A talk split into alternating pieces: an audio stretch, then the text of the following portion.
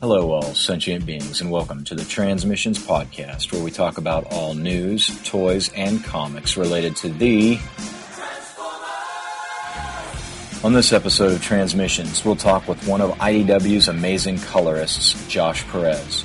We have some toy announcements, including six-gun figures for Metroplex, and we'll review Transformers Robots in Disguise issue 22.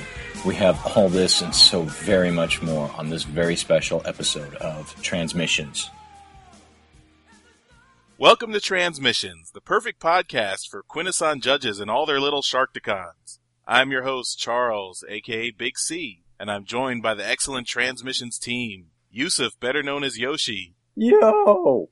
Jeremy, a.k.a. Yakko. Howdy. And Daryl, the Cybertronian beast. Hey everybody, how's it going? Let's talk Transformers. Alright, and today we welcome a very special guest to Transmissions. He's an artist who's been doing colors on Transformers comics for IDW for a long time now, and he's also the regular colorist on IDW's Transformers Robots in Disguise ongoing series. We're proud to present Mr. Josh Perez. Hi everyone, smile and wink. Hey. This is going to be such a smooth interview. Yep. Nothing will go wrong as flames build behind everyone. Josh, thanks so much for coming on and talking to us. It is definitely my pleasure. All right, so we're going to start off with an interview, and then Josh has graciously decided to stick around for the rest of the podcast, so we're very happy to have him. So let's just start at the beginning. So was there a certain point in your life that you can look back on and say, that was the point I became an artist? No, well, I don't think there was any specific point, but I certainly, I have a twin brother who we both kind of were each other's inspirations, and he would, I guess like he was further in his art game than I was, and I don't know where the point was specifically, but I kind of wanted to be there up there with him because he was getting better a lot faster than I was, because I was being lazy and just drawing the same image over and over again, but he was experimenting, and that's kind of what kicked it off for me. Okay, so what is your brother, what's he working on now? He's not, well, he draws still, but he doesn't work for comics or anything. He works for, well, yeah, he doesn't work for comics, but he works for the Walt Disney Corporation. Not as an artist or anything. It was a job we both shared for a while, and now he's still working there. Oh, wow. Yeah. So how did you break into the comics industry? The story I was told, and I don't know if this is true or not, but whether it's true or not, it's the one I'm sticking to. Well, Dreamwave was doing the More Than Meets the Eye books. They had a lot of artwork that they needed colored, because there was so much that needed to be done in such a small amount of time. So, there was an art colorist named Espen Gruntiger. Me and him, I probably killed that last name, but Espen was a regular on Dreamwave books for a while. But we used to kind of pal around on the TFW forums, and he managed to break into Dreamwave, and he needed help with these profile books. And I'm assuming the story I'm told was that they were asking, hey, do you know anyone we can ask to help us out? And he threw my name in there. And they liked my stuff, and they let me color sequentials, and that's kind of where it all started. Cool. So that was your first paid work on the More Than Meets the Eye profile books. It was my first works were Jazz and the Terracons and Abominus, which I just have to say it makes me kind of giddy. In the box set that came out for the Transformers Generation 1 cartoon. Disc 7 has Wheeljack on it, and issue 7 of More Than Meets the Eye was the one with, that was my first paid work. And Wheeljack was the first Transformer I colored. So it's just kind of funny how that worked out, that, Disc 7 has Wheeljack on it, and it made me it was one of those kind of happy, sad moments. Wow. So if anybody has that box set, they should take it to a con and have you sign that disc then. Oh, it will destroy their. My signature has been. I've heard myths that the book will erupt into flames, and there are tales of people asking me to sign prints I've done for them, and then the next day, whatever is on the print has turned into a bleak, sad version of itself, or a picture of me just eating way too much pizza. Either way, just horrible, scary stuff. Ooh, spooky Halloween. Oh, yeah. It's unfortunate this episode will go up after Halloween, but we can still be scary. Ooh, well, that's the scariest part, is you think it's going to scare you on Halloween, but instead it's after Halloween, and that's the scariest, because that's when you know it's for real. Right. It's not just trying to mess with you. So, how did you get into coloring in general? It started off with a program called PaintShop Pro. It was a free program to color with, and I was just kind of using that, and then I was introduced, to, I think it was Photoshop 5, and I spent more time trying to learn the program, by coloring on it than I did drawing on it, because it was a lot easier for me to understand what it could do through coloring. And as I got better with it, I still consider myself a decent artist, but as I played with it more, I realized that what I did with colors was I was getting better at that than I was at actual art, and getting paid for it doesn't. It helps. I don't want to say it doesn't help, but getting paid for it helps too. I spent more time doing that as I guess my primary payment methods. Not payment methods. That's dumb. That was a dumb thing I said, and I hate that you guys let me say it. Skype call-ins. No, that's pretty much it. I used it more. Flips the table, puts on prowl hat. That's pretty much it. Since it's something I get paid for, I just pursued getting better at it than I did anything else. Awesome. So, what's your current setup for doing coloring? What's your favorite software and hardware? I use a very a cheap bamboo pen and touch. It's about the size of a mouse pad. It's not big. One day I'll get a Cintiq, Josh. That, and I use Photoshop. I use CS5, and it's there. There are other things. There's like that new cloud service out, but I prefer to use CS5 since when you put money into something, you kind of don't want to have to do a subscription kind of thing. So it's just that. It's not cheap, so you've invested a lot. Oh yeah. So beyond your current setup, have you done any experimenting with the Microsoft Surface? We've heard that might be something that might be useful as an artist or coloring tool. I didn't know about the Surface until my friend Jessica was talking about it, and then I looked it up, and it turns out a lot of artists seem to like it as a I don't want to say an alternative to a tablet, but as a companion, kind of like how Wacom has their new tablet companion Cintiq thing. Mm-hmm.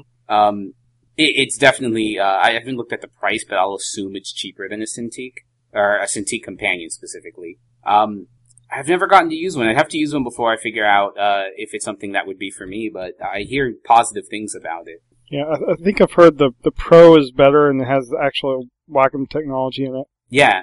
Well, I've only heard the Wacom technology inside it. So, is there a writer that is just easier to work with or harder to work with? No. This feels like a cop-out answer, but no. Almost every writer I've worked with has been fun and unique in their own way.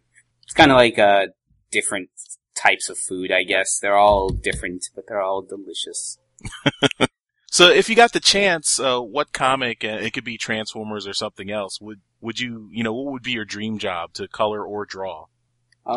Personally, I'm okay with Transformers. I'm okay with staying with Transformers. I would like to work on all my other nerdy little interests. I'd like to touch fields with them. I'd love to do a Power Ranger comic. I'd color it. I wouldn't draw it. I'd like to do a horror comic. I can't name one specifically, but something that's psychologically that goes after you psychologically, not like a blood and gore kind of thing. Though I would love to do a zombie comic if I was given the chance. But I don't know. I'm pretty happy with Transformers. Well, with coloring them, anyways. It's pretty much the biggest nerdy part of me. So I would just like to do more Transformer stuff, more crossover events like Dark Cybertron would be fantastic. More My Little Pony. If I was given a My Little Pony job, I'd do it. I try to stay away from My Little Pony, but I'd do it. I don't have any hate for it. No, there's nothing wrong with it at all. Yeah, no, I'm joking. But I'd do anything. I think things like that, My Little Pony, the Cartoon Network books they have out, would give me a chance to be more playful with color. And I think that would be fun. Definitely wouldn't turn it down, especially if it paid. So they just recently announced the X-Files crossover that IDW is doing next year. Are you involved with that at all? Not that I know of, no. Okay. But I'm interested in it. I'm very interested to see how they're going to tie in these universes, especially since I don't know anything about it, but I'm assuming it's going to all be one continuous story, and it's not going to be like different out-of-continuity books. So a world where you have like Ninja Turtles and Transformers in the same like realm of reality is always going to be interesting to me. Yeah, I'm really curious how they're going to handle that. All right, so just as a person in the comics industry, what's your opinion on digital versus physical comics? Are we talking sales, or are we just talking having? Both. Well, on the sale, first off, I like digital comics, but I do prefer physical. I like to have there's something about having a library that you can grab and know that if the power goes out, you can still like read and enjoy. That's a lot of fun. But I do like digital, especially in terms of sales. But digital, it's just easier. You don't have to worry about it taking up a lot of space in a small amount of space physically.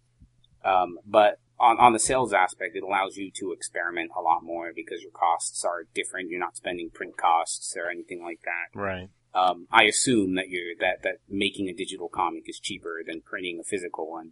So you can take more chances. You can do. You can tell stories that might not sell well physically, but someone going through like an iTunes store or iBooks or something, they'll come across something that sparks their interest, and they'll probably impulse buy it, and then they might like it and be a future customer. Mm-hmm.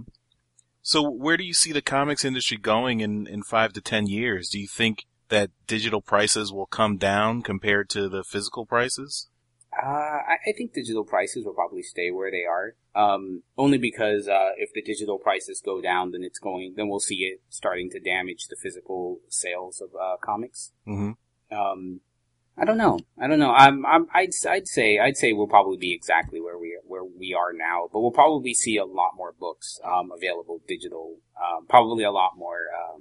I'd say we'll probably see a lot more events with digital books. Like we'll probably see a digital book released before the physical copy to try and get those sales. Kind of like what they did with Monstrosity. Yeah. I'd say we'll see a lot more books done like that, where we get the digital issues individually and then the collected trades, but probably a lot more than we see now. Have you seen some of the stuff that Madefire is doing with their motion comics? Where do you think that fits into the puzzle? Motion comics are kind of weird for me because I feel like they have to be done right, like 100% right for me personally to enjoy them. And there's something about motion comics that feel a little stale that I don't personally enjoy, but I haven't really seen any of the motion comics that you're talking about, but I remember there being a big announcement about it, and I'm kind of tempted to check them out. But again, I've never had a good experience with motion comics where I felt that it was enjoyable. Okay. And lastly, so what do you think about the whole piracy issue? So there's a lot of comics floating out there, without that you can get through BitTorrent or other means. So what do you think about piracy in relationship to the rest of the industry, and how do you think it hurts or helps, or in general, what do you think? It's definitely a mixed bag. Me personally, I want people to put their money into a book if they like it. I understand there's a lot of risks, especially with, I wouldn't say comic books have increased drastically in price, but I understand that sometimes it's hard to portion out that money. Or even in some cases, I know of people who their comic book store is they don't have access to a comic book store, period. Or their comic book store doesn't carry, the books they're after. But personally, I think, I don't know. I've known of torrents to, I wouldn't say comics specifically, but I know that they've helped with sales of just anything in the music industry. I wouldn't say the movie or the film, but a lot of people that I've spoken to of this topic, they tend to torrent the individual issues and then they'll buy the trade paperback. And to me, I feel like personally, so long as you end up putting your money into the franchise, because that's your vote, you know, comic companies, when a book is doing well financially, that's a sign that they need to keep up with this book. Right. And if everyone's just downloading this stuff and they're not paying for it, that's pretty much, you know, the comic companies don't see this as, oh, people are enjoying the books, they're just not buying it. They see it as, oh, people are not enjoying the books, we need to pull the plug. Right. So I personally feel like I don't know. I feel like you should buy the books, but I understand people want to test the waters. They want to dip their feet in, and they'll download the book, and if they like it, they'll go out and buy it right away, if they don't wait for paperbacks. I think that's probably the better alternative. If you have to pirate it, buy it as soon as possible, the individual issue, because the individual issue sales are just as important as those trade paperback sales. Mm-hmm. My overall message is, I think that you should just, I wish people would just buy it, but I understand everyone's circumstances are different, and I don't want to be that guy that says, if you do it, you're dead to me. Oh, I think that's a fair and reasonable answer. It's a very wishy-washy Charlie Brown answer. Okay, so switching a little bit from the consumer side to the creator side, so, we recently, in episode 7 of our podcast, we talked about a situation between Don Figueroa and Hasbro. I don't know if you heard about this, mm-hmm. Where he had a Megatron design, the stealth bomber Megatron design that he did for IDW, and that got turned into a figure by Hasbro. And he was a little bit upset that they didn't really credit him or you know, include him in the process. And you know, we kind of saw there were things on both sides that we thought could have been done differently, but what's your opinion on that situation? I definitely think that I wouldn't say credit, because I don't think anyone saw that. Well, I'm speaking from a comic book fan perspective. Mm-hmm. I don't think anyone saw that design and thought it was a Hasbro original. Everyone knew it was Don's stealth bomber design. I can understand why he's frustrated, and I can sympathize with him. I can sympathize with him, but the industry we work in, we are work for hire. Mm-hmm. Anything I do for IDW, especially since this is a book that is a book that's a franchise from Hasbro, anything I do for IDW is it's fair game for Hasbro to use however they need to for the franchise, because this is a book connected to a franchise. In Don's case, he might not feel like he did, but he did give IDW the go ahead to use his character when he decided to redesign him for free. According to what he said, he redesigned him for free because he didn't like the original design, and that's fair. I think that was really kind of him to do it, but in doing so, he let them use it. He redesigned it for them for a cover, and when it hit print, it was pretty much, I'm sure they paid him for that, and the moment they paid him for that, it was out of his hands, and it went into Hasbro's. Mm-hmm. And I can understand his frustration, but I really feel like given the situation, that it really was something, it's something that I try to, a lot of people who have spoken to me about this particular issue, if you're going to be in the comic industry and if you're going to work on a title that's not your own original title, you have to expect that everything you draw will become property of the company that you are drawing it for. And it doesn't sound like a fun thing, and it sounds frustrating for a lot of people who want to retain the rights to characters they design, but the moment these go in print, they're out of your hands, and they now belong to Hasbro. Well, in this case, it's Hasbro or IDW. If I made a design and but Hasbro made a toy of it, I would personally just be excited that a design I made got in. But then that's me. I'm not an artist. I would be excited for completely different purposes. Don, I'm sure we all know he's worked with Hasbro personally. Right. I think this is more of a personal issue with him than it is a professional one, and that's why it probably irritates him more than it does us. Mm-hmm. Because he's worked with the company. He probably just feels, I know he feels maybe a little betrayed, but all I can do is shrug and say, dude, you know, we're work for hire, we're freelance. What you draw for Transformers, you can't expect to keep that. It's for Transformers.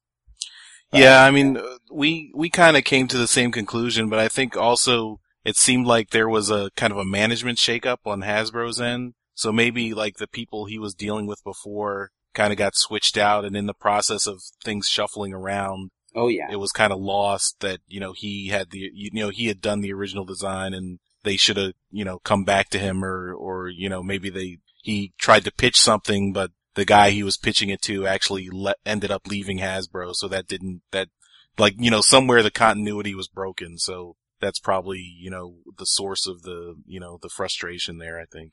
I wouldn't put it past that being the case either. I would 100% assume that when they had a lot of switchover at Hasbro, that a lot of stuff kind of got moved around in the process. Yeah. And I don't know, maybe the new team out there thought, oh, okay, we can use this design. This is a go. Right. And, you know, meanwhile, you know, Don didn't want them to go with the design as a toy without, you know, at least giving him a heads up. Right. Okay, let's move on to some lighter topics. So how did you first get into Transformers? I don't know. I just kind of always remember playing with them as a kid and enjoying them. I want to say it was the cartoon for sure that probably got me in. I remember the cartoon more than any of the other media for Transformers, including the toys. Bumblebee, though. I will say that Bumblebee is the main reason I like Transformers, because I'm a short guy and I was always the short kid. So I don't know, like a short Transformer, a small, tiny, happy Transformer, was he resonated with me very well. So, I don't really remember when I first got into Transformers, but I do know Bumblebee is the reason I stayed with it. Mm-hmm. If I could have anything in life, I want a Transformers character just subtly, named. My wife got a character named after her in the Transformer comics. Oh, really? Yeah, what is it? In Tales of the Fallen Bumblebee, yeah. Sam's taking his friend on a double date with him and Michaela, and Michaela's friend Lindsay, and Lindsay is based on my wife. Oh wow. Cool. That's awesome. That is awesome. And so you mentioned the cartoon, so how did you get involved with the Transformers comics? Did you start with all the Marvel issues? Yeah, well, when I was a kid, I don't remember reading them consistently. Only when I was in high school did I go back and get as many as I could and started reading the stories in full. But when I was a kid, I think the first issue I saw was the Intergalactic. I think I'm confusing the Ninja Turtle title. But they had a wrestling one with Road Handler and not Minicons, the Micromasters. And I specifically remember that being the earliest book that I read, fresh off the press. That was one of the first ones I read. Oh, okay. And it was probably like a weird point for me to come into, because when I stopped reading Transformer comics after a while, and when I came back, it was around the Matrix Quest and the Price of Life, and those were so different in tone. But that was probably one of the first comics I read, and I really loved those Marvel books. I still do, but I really loved the Marvel books when I was a kid. They were so different from the cartoons in that they could actually, I guess they could have a more serious tone, but I wouldn't know how serious the tone would get until after I had stopped reading them for a bit. Yeah, I think the wrestling issue was right around where Bob Budiansky was trying to get himself off the book. He was getting burned out, and then the Matrix Quest was right where Simon Furman, you know, took over and was, you know, running with it. So I think you can probably see why there was such a marked difference in the tone there. Oh, definitely. So, you've done, you know, you said you got started with Dreamwave, and you've also done, you know, work through most of the IDW Transformers comics run. So is there any particular time in modern Transformers comics that stands out for you, either, you know, for good reasons or bad reasons? Almost every experience I've done with Transformers has been a positive one. That sounds like such a cop-out answer, but it's true. The best experiences I've had were working Reyna Starscream, because the entire team for Reyna Starscream the team now isn't, but I mean at the time it was like the most fun I had on the Transformers book. I got to work with Alex, and I really liked working with him. I still really love working with him. Mm-hmm. But I got to work with Alex, and Chris Mowry was the writer of that book. And Mowry he's such an amazing, amazing guy. He's really fun. He tells his stories with, especially for the movie universe, he told some really amazing stories. And then I believe our editor was Denton on that, and I just. I love talking to Denton. He has like this like southern accent. It's smooth like whiskey. It's great. But that was a good one. what was it? It was one of the Energon books with Dreamwave, though. If I had to have a negative memory, I think it was issue 24. It was the one where it was Tidal Wave versus Ironhide, and it wasn't a bad issue on Dreamwave's end. It was just when I was working for Dreamwave, I was going to college, and my exams, all of my, I think it was finals, all of my finals hit at the time that my deadlines, because I only had like 6 or 7 or 8 pages. We always the books were always divided amongst the colorists, but I only had a few pages. But back then, a page would take me about 8 or 9 hours to do. Okay. And it was a lot of it was a lot of time back then to have to cram for an exam and then do this. And I had stayed up way too late, way too long. I think I was up for maybe 2.5 days with, I think I had like 1 or 2 hours in there of a nap. But it got to a point where I was getting so tired, I couldn't pay attention to things, and I was like trying to drink coffee to stay up. And I thought the salt was sugar. And that was a horrible time. So it was, and the end result was just me throwing up for way too long. But I can't look at that issue. Every time I look at that issue, I feel nauseous because of it. You taste the salt. Oh God, I wish it was just the salt. Oh wow. But they're all fun. All of them are genuinely fun. I love that. Like for like some of the movie books, like the ones that got packed in with some of the Target exclusive toys. I like getting to see toys, and with this book, you get to see some of the toys coming out early, and it's always really fun to see those. Oh, cool. So I think I already know the answer, but what's your favorite character to draw or color? Well, Bumblebee first and foremost, but with every book it changes. With when I was working Energon, I actually liked to flat Ironhide. There are certain rhythms when you color a character. There are certain rhythms to well, not rhythms. Some characters have a rhythm when you flat them, and it makes them fun. With RID, the most fun characters I have rendering and flatting are Bumblebee, Ironhide, Starscream, and Metalhawk, because all four of them have a certain rhythm that I flat them in, and it's always. After like the first book or so, I didn't have to look at any more. I didn't have to open up reference to see where the colors went. I just needed my reference to pull colors from, and that made them fun. With getting to be on Dark Cybertron, I'm getting to touch the crew of the Lost Light, and definitely I'm finding some of them are fun to color, but it's way out of my element, and I'm finding myself constantly having to look up references. So I'd say that Lost Light are not on my on my favorites list, but. I mean, some of them are, but I'm afraid to say who they are just in case people don't know what's up with some characters. Okay, yeah, we definitely want to avoid any major spoilers. But forgive my ignorance, but can you explain the term flatting, what that means? Oh, yes. When you flat a character, all you're doing is you're laying the basic colors before you put down your shading or your highlights or your special effects. So it would just be like, Prime is red, blue, silver, okay. And all that other stuff. And that's what flatting is. It's just laying in those basic colors. Okay. So how much time do you usually have to work on a typical RID issue? Almost all the RID issues I've had really good deadlines. They've been very, I'd say like three weeks to a month. None of them have felt particularly like I've had no time to do. Though I will say through no fault of, well, it's all my own fault. I was just trying to figure out how to phrase that. But through my own fault, an issue will take up a little longer if I let things get in the way more than they should. So does it usually take you that 3 weeks to a month to finish it, or is that just the deadline you're given? It's usually just the deadline.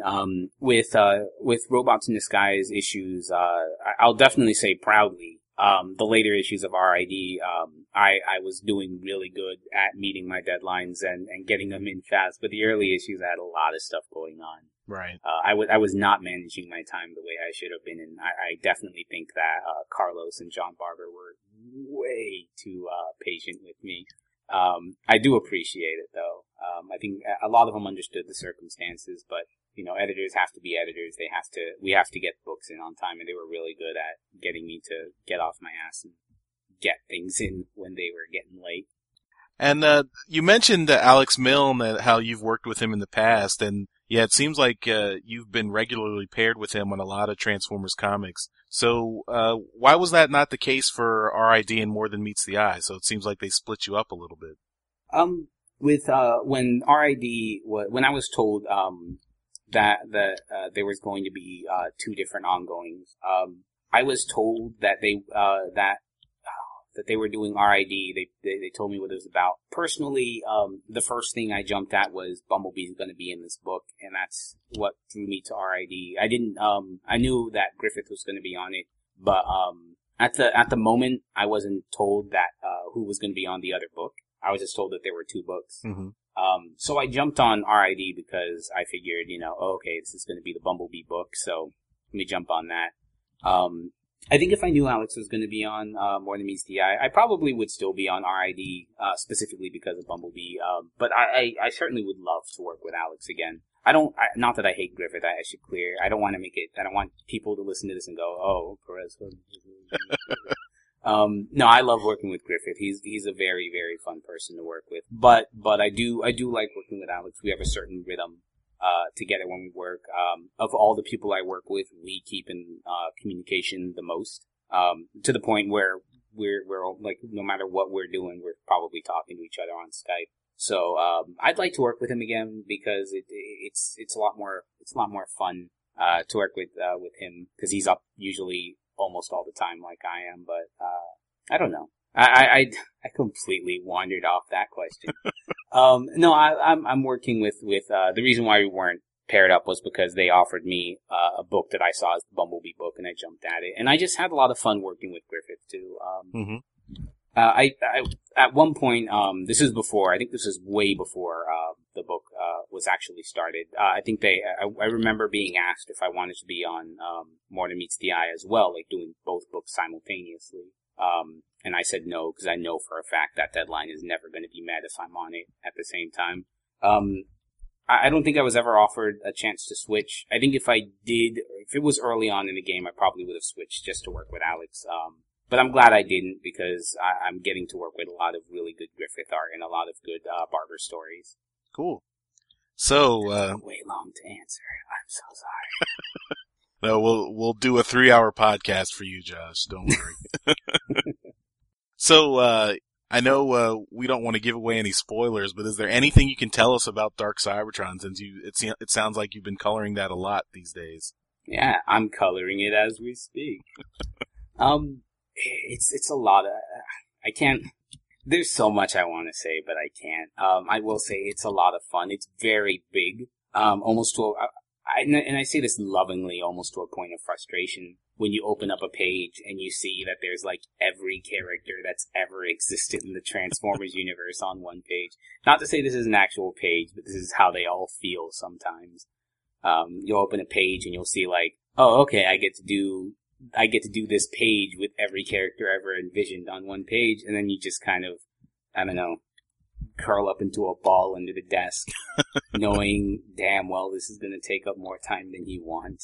But it's a lot of fun. It really is. I've had a lot of fun working on it. A lot of the pages I get, I think that the story's gotten to a really exciting point, and then I get a new script or I get a new page, and it's completely better than the one before it. And I really hope that I know fans will love it, but I hope fans love it still, because it's a lot of fun. There's a lot of love going into this book and a lot of thought going into this book. It's more than just a cross-promotional item. There is a lot of care and effort being put into these books to make sure that the stories are good and that it won't just pick up a casual fan buying a toy, but it'll keep the regular fans engrossed in the story going on as well.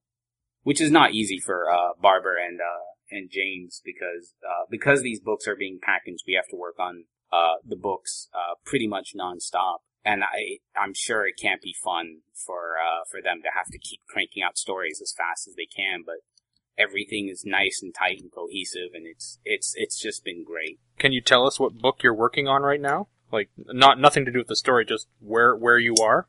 I'd say we're definitely, we're definitely past the 2/3 mark of the book. But it's, and this is, it's almost where, because the beginning, the first 2/3 Okay. When I say the first 2/3, like there's another set of 2/3, but no, the first chunk of the book has been just craziness, and this chunk of the book is like showing the previous craziness, that this is actually the craziness. Cool. Did they keep you on the RID titles, or did they move you to like other stuff? I've just been on this. I'm assuming it's because if I was doing this and RID, it would, the deadlines for Dark Cybertron are not very, I don't want to say they're not forgiving like it's hell, but there is a faster pace that we need to work on these books. Right. And if I was on RID as well, I think that, I know for a fact, maybe they just want to make sure I don't die. But I know for a fact that the books would be turned in late, that the books wouldn't even, like, RID would be constantly late if I was on that and this. So well, I just meant the RID Dark Cybertron books. Actually, I'm on, with the exception of what Livio's working on, I'm on all the other stuff for Dark Cybertron. Okay. There is another colorist that is helping out, for some of the issues. I won't say which ones, but for the most part, I'm pretty much on the full story. Cool. Yeah, awesome. So we have a complete consistency of coloring throughout the whole series then. Oh yeah, I think that was pretty much why they wanted that, is that way the books would remain consistent and it wasn't constantly pulling people out. Mm-hmm. So how big of a shakeup do you think this will be for the Transformers universe and for the two current ongoing series?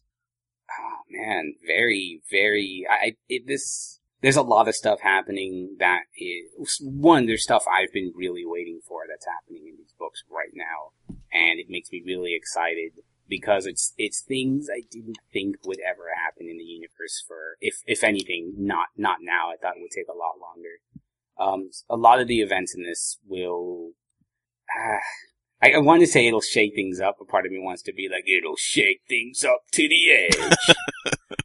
But, no, it's gonna change a lot. At the same time, I feel confident that, whatever the future holds, for these books, I don't know. I don't ask. I don't know if it'll go straight back into More Than Meets the Eye and RID after this, or if the story, you know, if the titles will change, or if we'll just have the one, or what. I don't know what the future is for those books, but assuming that after this we're going straight back to RID and straight back to More Than Meets the Eye. Despite that everything will change, the events of everything, the crew of the Lost Light, the crew that's on Cybertron, I think we can comfortably go back to the stories that were being told without feeling like too much was sacrificed for the sake of Dark Cybertron. Okay. Yeah, and I think both John Barber and James Roberts have confirmed that the two series will continue after Dark Cybertron. So that's good to hear, because I completely didn't know that.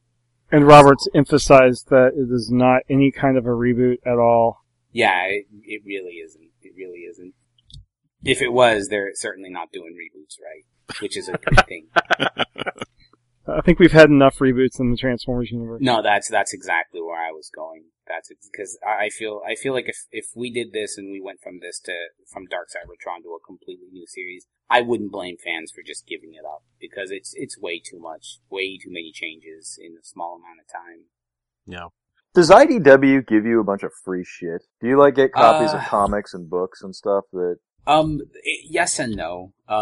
There have been times where I've sent them an email and said, "Hey, can I get this?" And I've gotten it. But then there are times where, because normally normally whatever I work on, I get for free. They'll just send me comp issues. But I don't know if it's because of because whatever. Like, I don't know if things are getting busy, but I'm not seeing my comp issues as often as I would, or if at all. I recently got the recent volume of RID that came out, the one with the up to issue 16, I believe it is.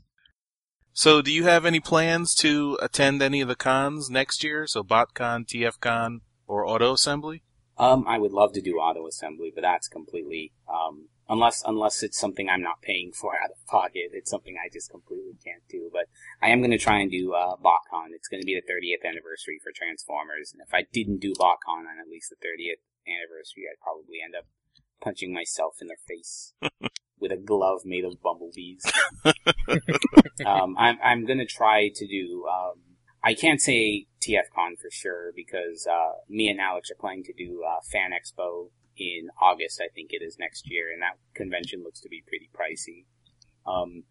So I don't know. I'm gonna aim to attempt TFCon because it really, I love BotCon, but TFCon that's the convention I go to when I need to relax and I want to sell things, but I also want to have a lot of fun. Mm-hmm. TFCon is fun. I'm really hoping that TFCon is a thing I can do because I'll be sad if I have to miss it. I don't want to say it's the best Transformers convention and then, like, go to BotCon and everyone's mad at me for saying BotCon isn't as fun, but it's kind of true. BotCon's great. I go to BotCon because I know I can sell there, you know? Like, I do conventions mostly because, it's fun to go and enjoy and celebrate Transformers with a bunch of fans, but at the same time, it's good to supplement your income at these conventions and, you know, do some con sketches, sell some prints, that kind of stuff. It's one of the few times I can sell myself as an artist and not as a colorist. And, BotCon's really great for that. I can go to BotCon and I know all my costs are covered, but I don't ever go to TFCon, asking myself, will my expenses, will everything be paid off here? Because TFCon's the con I go to have fun and accidentally sell things. And get shit-faced. Oh, God. I have never been drunk before in my life, and the first time I've always reached close, and I always stop right before, and I got smashed at TFCon, and it was worth it. It was so worth it. Mm-hmm. And what other con do you go to that there's a water slide? Oh, God. No. Come on. Like, unless there's a water slide Transformers convention. None. Oh, God, that sounds like so much fun, though. A Transformers water slide. It would be hell for the cosplayers, though. And it'd be a different water slide every time. It just changes every time. Oh, there you go. I was going to say it'd be hell for cosplayers unless you cosplay bathing suit-styled Transformers. Like, this is Optimus Prime if he was a human beachgoer. I'm just picturing someone in a big, like, cardboard suit going into the water and it just disintegrates. All that time. Well, if you come back to TFCon next year, Daryl can get you that beer he owes you for the sketch you did for him this year. I will never turn down a free beer at TFCon, and that's what messed me up. Yeah. So you've done a bunch of coloring for some of the movie tie-in comics for IDW. So what's your opinion on the live-action movies? Someone said it, I forget where it was, I read this somewhere, someone described them in a manner that I think describes how I feel about them perfectly, and that they're fertilizer. And I don't mean that as a euphemism for the bullshit or anything like that, but I mean, like, seriously, I think they're fertilizer.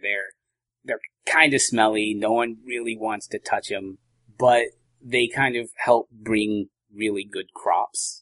The TF movies are great for what they are. They're summer blockbusters. I don't think they're trying to be intelligent, and that's part of the problem with them, but you watch them, you enjoy them for what they are, but the money that you get from them goes straight into the franchise, and we get all kinds of fun stuff from them. I wouldn't say they're a necessary evil, because I don't think the movies are evil, but I will say that they are a necessity. The movies have reached a point where Hasbro really needs them to pull in, new toy buyers, new comic buyers, new people to the franchise, period. They're people who love the brand, but their first entry was the first movie that came out. And I can never frown upon something that's good for this franchise, on a whole. But I like the movies, but they're complete crap sometimes. They do amazing things. But then Revenge of the Fallen happens. And yeah. You're like, I love Transformers. I don't know. It's just, they're where good. Did this Optimus Prime come from? I Devastator like balls. Oh, you guys are just... Oh, you're making me want to change my answer. No, the movies are a necessity, and I can enjoy them for what they are.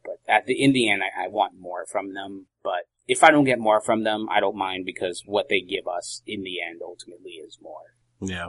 So if you could change anything about those movies, what would it be? Oh, God. It's everything.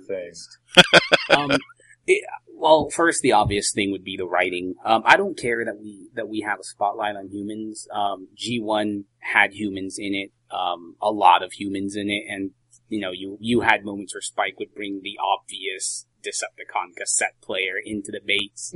You know, the big Decepticon sigil on the fucking, like, boombox didn't give it away. But, I mean, you had humans in the original Transformers, and I'm fine with having a human focus, so long as you give equal time and focus to the Transformers themselves. And I think that's the number one thing I would change, is the stories don't give any character to any of the Transformers. I mean, we've seen Prime go from, you know, murderous Autobot to completely murderous Autobot. And B's just gone from the guy that didn't talk to, oh wait, I guess he talked to, oh wait, no, he doesn't talk. There's been zero character. If anything, Megatron actually comes across more as a hero in the movies than any of the Autobots do. Because every time you see him, he's never talking about just purely death. He's always talking about his motivation of saving Cybertron. He's only wanting to help his people. And it doesn't ever really come across as like, oh man, this guy is just no good. I'd also like to change the Decepticons. They're all just this silver mess. And it would be nice if there could be more color into them. But that goes hand in hand with making them actual characters and making them memorable characters. Yeah. I think right now they're seen as just props. Pretty much. And that's all they're treated as, too. You see them on screen, they blow up, and then you just don't care anymore. You just move on. And that's how it feels like they're written. And it's frustrating. But that's... this might sound weird, like, I don't want to sound like a prude or anything, but when I'm watching Transformers, I don't need you to sell sex to me. I don't want to have sex sold to me while I'm watching Transformers. It feels weird. It feels like you're talking to a friend who just suddenly just starts jerking himself off in the middle of a conversation, and you're just staring at him like, can you put it up? Does this need to happen right now? And that's how I feel with the series, because I'll watch it and, like, you know, oh, this is a fun movie, and then all of a sudden some girl's ass is thrown in my face, and I can't help but sit here and go, why does this ass need to be in my face? What part of the story is telling me this is a necessity? And it feels awkward for me to watch a movie and then suddenly, especially like a movie that's tied in with a kid's franchise, it just feels weird to just all of a sudden now you have an ass in your face. I don't know. It's trying to be something. They need to realize that giant fighting robots sell it enough. That's all you need. It's just giant fighting robots. They should have seen that from Pacific Rim. Sure. Oh, yeah. God. I would love it if Guillermo del Toro would just be involved with the Transformers franchise now. That was such a good movie. Yeah. All right, so just moving on to something that it's kind of puzzled me for a while. Like, I see you on Twitter and on Tumblr and everywhere else, and you go by the nickname Die Mooch. Mm-hmm. So I'm just wondering where that came from. In my mind, I picture like you're maybe in kindergarten class with all your other friends painting, and you're like stealing all the paints from everybody else. I told you needed to get those cameras out, and you didn't listen to me. No, actually, it's Back in high school, I had this really big fondness of monkeys. I still do. I love monkeys. And this is such an odd way to start this, I'm sure. My parents, when they know I like something, they get me everything they can of it, you know. Especially now that all the kids are grown up, because I come from a big family, and now everyone has their own jobs, and you know, it's not as much of a stress on Christmas, so. They knew I liked monkeys, and so they got me this little beanie baby monkey named Mooch. It's a spider monkey. But to wrap him up, they put him in a hair dye box, and I'm sure by now you've pieced this together. So when I saw his name was Mooch and he was in a dye box, I just called... The monkey was named Die Mooch, and this was like in the early part of the internet, too, where you try and come up with a username, and you have to put like an ugly 1986 or, you know... I'm Bumblebee 7, and now you're the 7th Bumblebee. You're the 7th unoriginal Bumblebee out there. And it was easier for me to use Die Mooch because it was the name that I knew I could go to easily. And very rarely did I find it was taken. So that was I just used it as all my monikers because it was easier for me to just use that than anything else. So wait, you found at some point it was taken on some sites? Yes, I'm sure. I'm sure I'm not the only one that's come. Well, you know, there might actually have been someone who grew up stealing all the paints as a kid, and that was his. And now he's pissed because he's trying to go on a DA, and now he's Diamooch 1. And he's got to live with that for the rest of his life. So, do you have a convention story that stands out as a favorite, like something that interesting that happened to you at a convention? I'd say the There was a moment that I'm sure wasn't good for him, but it was great for me. Was meeting Dan Gilvezan at BotCon 2012. That was probably one of the awkwardest times I've ever been around someone. Cause I'm sitting there going, Dan, you're such a blah, blah, blah. And he's such a nice guy, I'm sure. I hope I don't stand out as the annoying guy in his life, but if I did, he remembers me.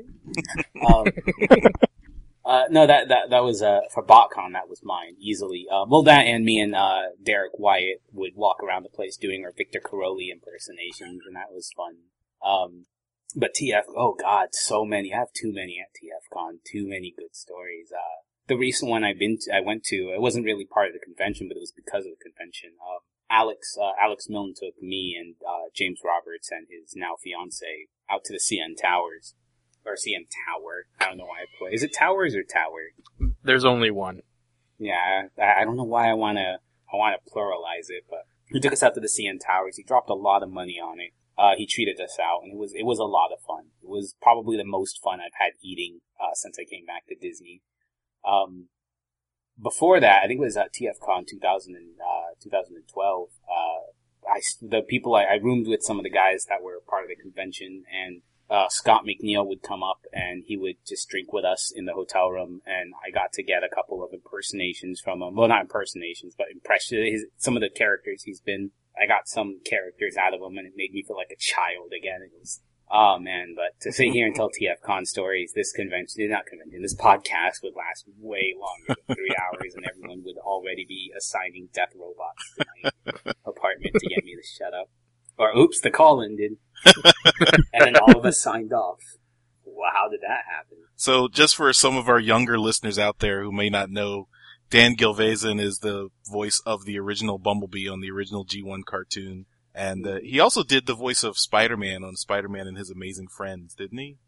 Yes, he did. And that's partially why I really like Dan Gilvezan, because, that's why I still do, because he and Paul Robson. Or is it Paul Robson? I think it's Rob Paulson. Why I keep messing it up like that. Yeah, Rob Paulson. I keep saying Paul Robson and not Rob Paulson, and then it makes me sound like an idiot. But him and Rob are like, I'd say, like the two voices that are associated most with my childhood. Spider-Man and Bumblebee were really big characters for me. Have you read Dan's book? Yes. Who bought it for me? There was I don't know if you guys are familiar with Tiffany Lone Gamer, but she's a really nice person, and she had gotten the book for me, and I read it, and it was a lot of. It's just a really, really fun book. I think he's coming out with another one too. I know he's got another one before it. He also did an audio version of that book where he read it. Oh, see, now I gotta buy it. Yeah, it's on Audible. It's gotta be. And this is just to disconnect here for a moment. It's got to be something, man, to be able to say that you had voice acting sessions with Scatman Crothers and all the stories of him just performing for them, man. That's I'm so envious of that. Yeah, that's awesome. So Tiffany, I think, is actually following us on Twitter. So shout out to Tiffany. Thanks for listening and continuing to listen. And I'm actually not familiar with this book, so I have to check this out. So what was the title? I think it's called Bumblebee and Me or something like that. Yeah, that's it.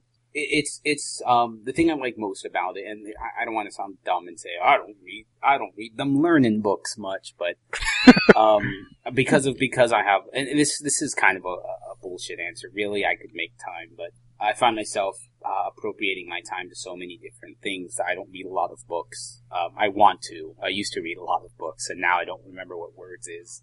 But I do want to read more. Pictures. But it's one of the few books that I've read recently that I've read multiple times, and I couldn't stop reading because I love voice actor stories. They're the best. I don't know. I'm just voice actor stories make me happy. I don't know why I said that sounded like I was going to say they were terrible, but. I'm just all. Yeah, it's a nice quick read too. Yes, it is. It reads fast, which is good for people like me who ain't got that much book learnings. So, do you still collect the Transformers toys? Yes, I do. But I don't touch the high end stuff. Like, obviously, I'm gonna have to buy a masterpiece Bumblebee, and I do own an Alternity Bumblebee, but I don't really touch the high end stuff because I find the more pricier the toy is, the less playable they are. And of course, I have to argue with people the difference of playable and posable. But I don't really touch a lot of the higher end stuff. But I buy a lot of the stuff you'd find at Target or Walmart or Toys R Us, mm-hmm. which is masterpiece. You can find them at Toys R Us. This is all your listeners are going to be like. Why are you talking to him? Everything he says contradicts the last thing he says. So we asked Bertram this question when he was on. So who's the better Josh at IDW? He answered me, and I completely disagree. I think it's him because Bertram is... What I do is when I color, a lot of my colors, I'm looking at real-world stuff, and I'm going, oh, light works like this, and the color is like this, and I apply that to my books, but Bertram steps out of that box. I mean, he pays attention to light sources and how it affects things in quote-unquote reality, but he is very, very playful with his colors. He does a lot more creative things with his colors. I think he... It was Jim Zub, I believe it was him, recently announced that Bertram was on the crew for Samurai Jack. Yeah. And the comics that are coming, from IDW. And I honestly think if there was ever a comic that was more appropriate for him, I feel Samurai Jack was completely one of those books dying for him to color because his colors and his use of color are very much what made the backgrounds and a lot of the cinematic elements of Samurai Jack very enjoyable. Awesome.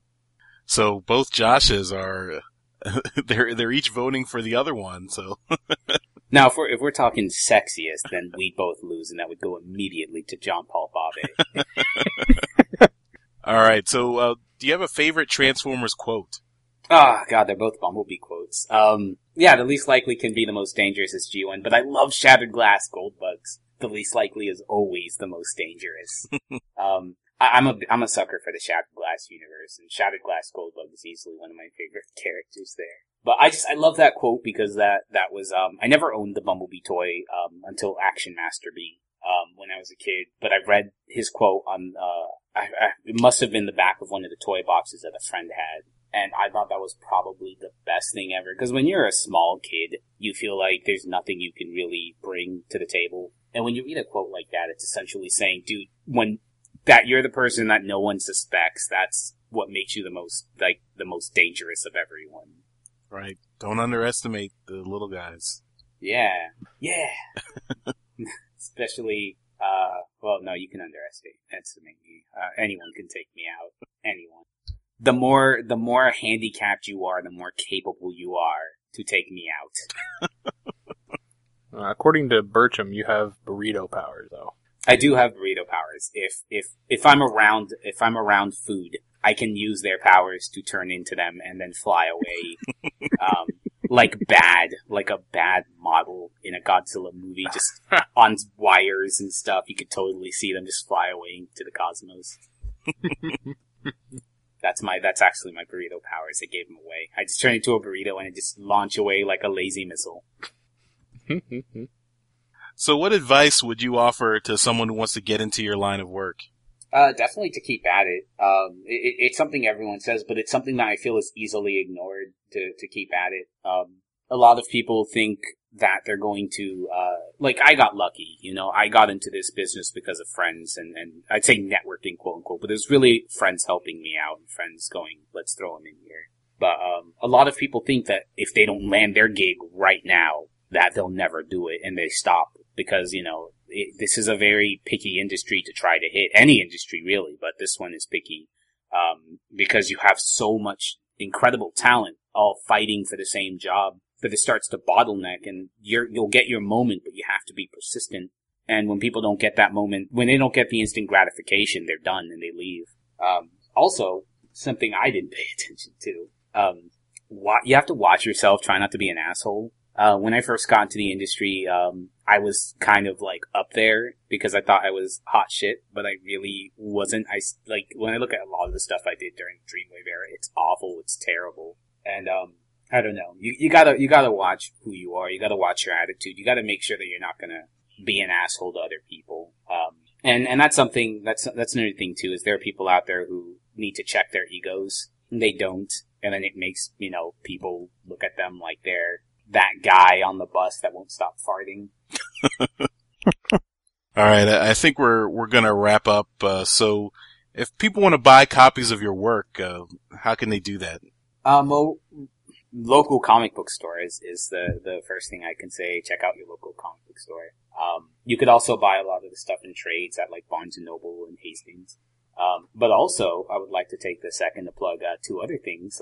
I work on another series called Bravo Man for Namco Bandai and Shifty Look.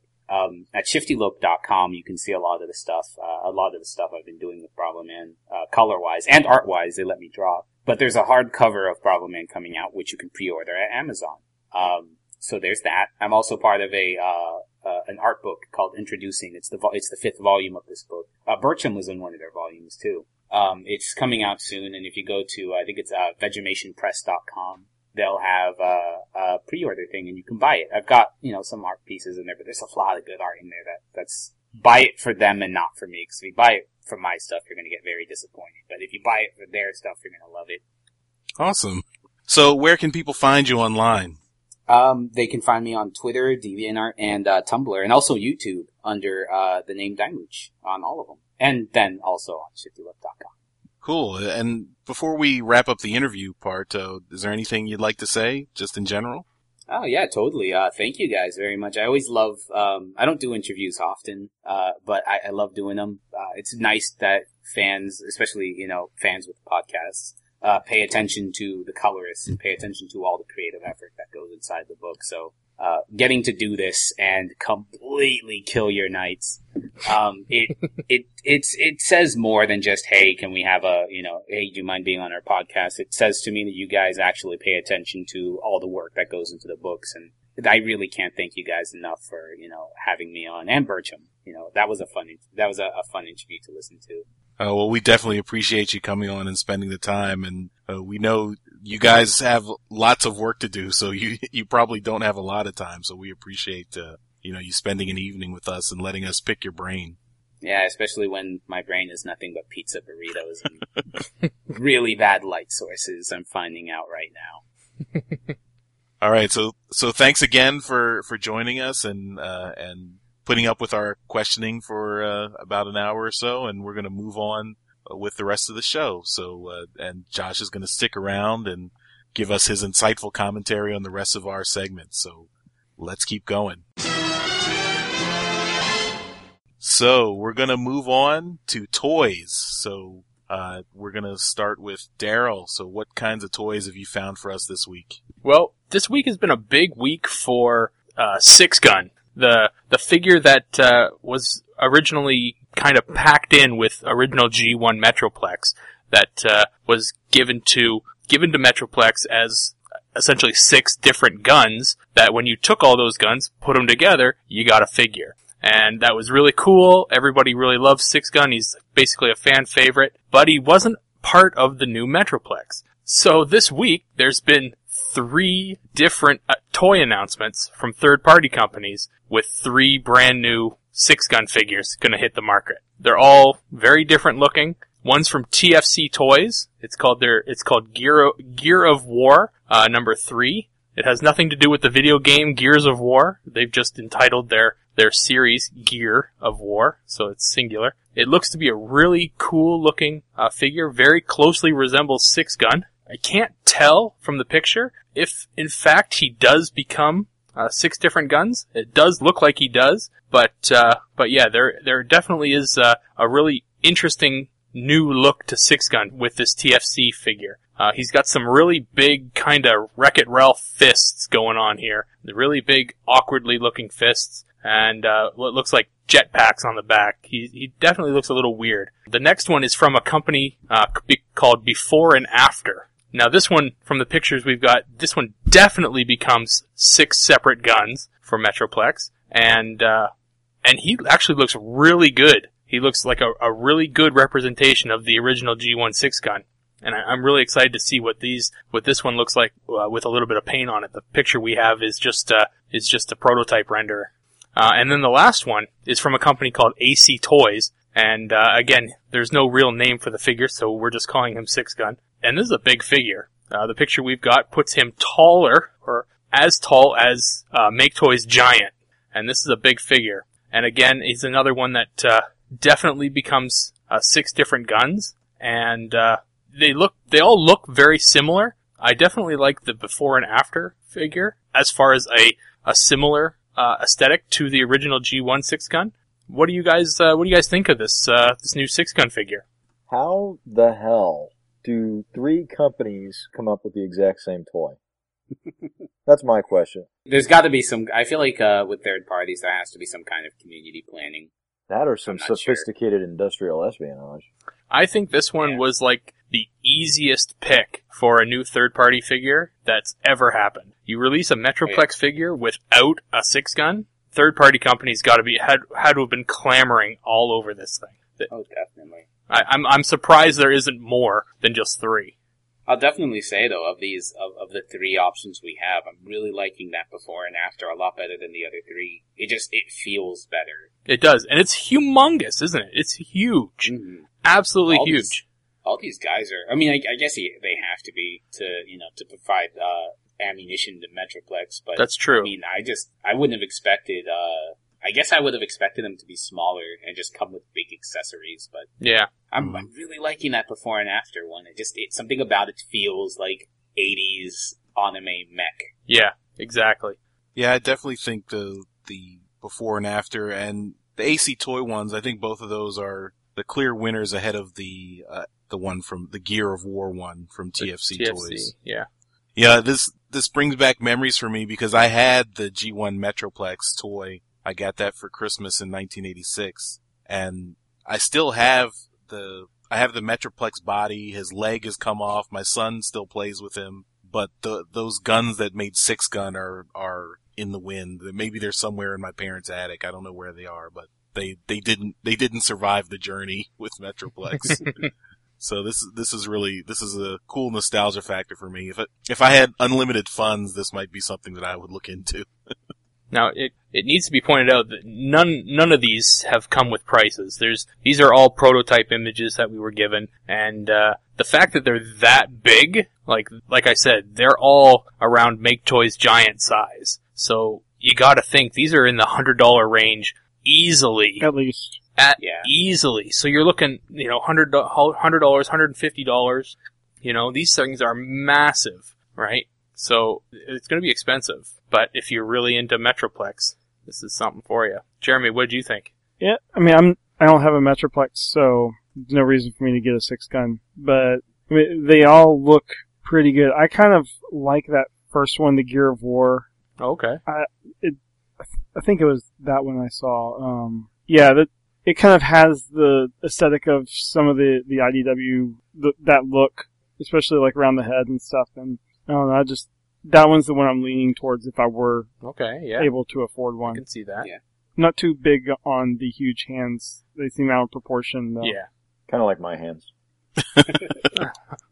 So, Daryl, you also had an update for us, right? I do. I do have a quick update for everybody.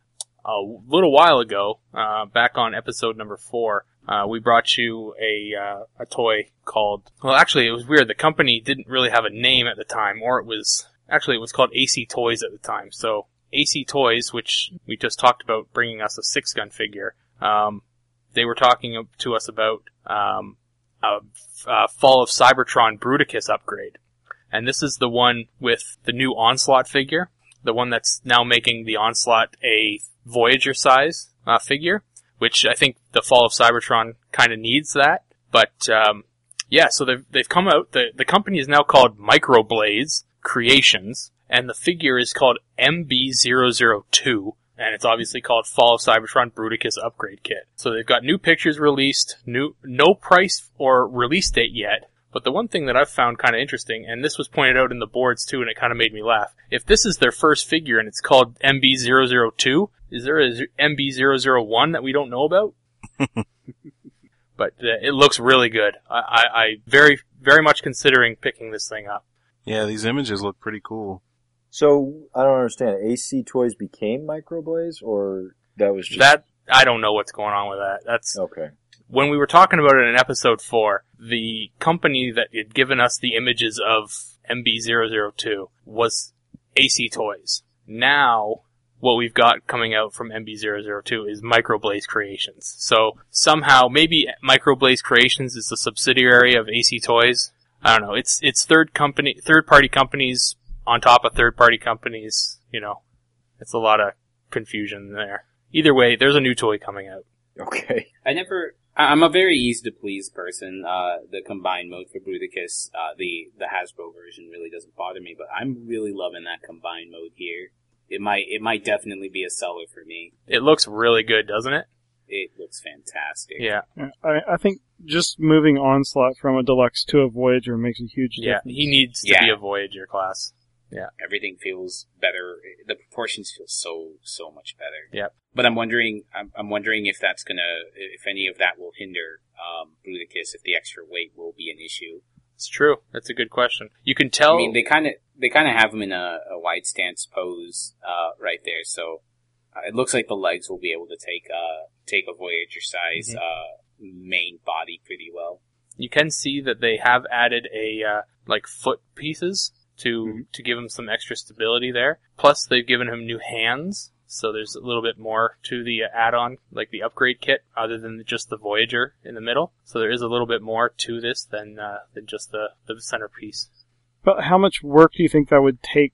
Like, say you buy the kit and you're not familiar with opening up your toys, and how much work do you think it'll be to apply all this? Not much at all. Your centerpiece is a single toy by itself. And your hands are going to go on separately. They just go into the slots that are given for the hands, and then when you've got your feet, your figures in foot mode, you slide them in. You slide these add-on pieces just on top. Oh, so it's not replacing. Doesn't look like it. Part of it. No, doesn't look like it at all. It's very similar to the Crazy Devi stuff that I'm more than familiar with. All right. So we're going to move on to Jeremy, and you've got an item that I think will make Josh very happy here. Well, I'm already liking this way this is sounding. Yeah, well, you made a reference to it earlier, but Takara has released a silhouette picture of Masterpiece Bumblebee, which does look very much G1-ish. I'm going to have to mute, and I'll be back in 30... with his picture. Oh, man.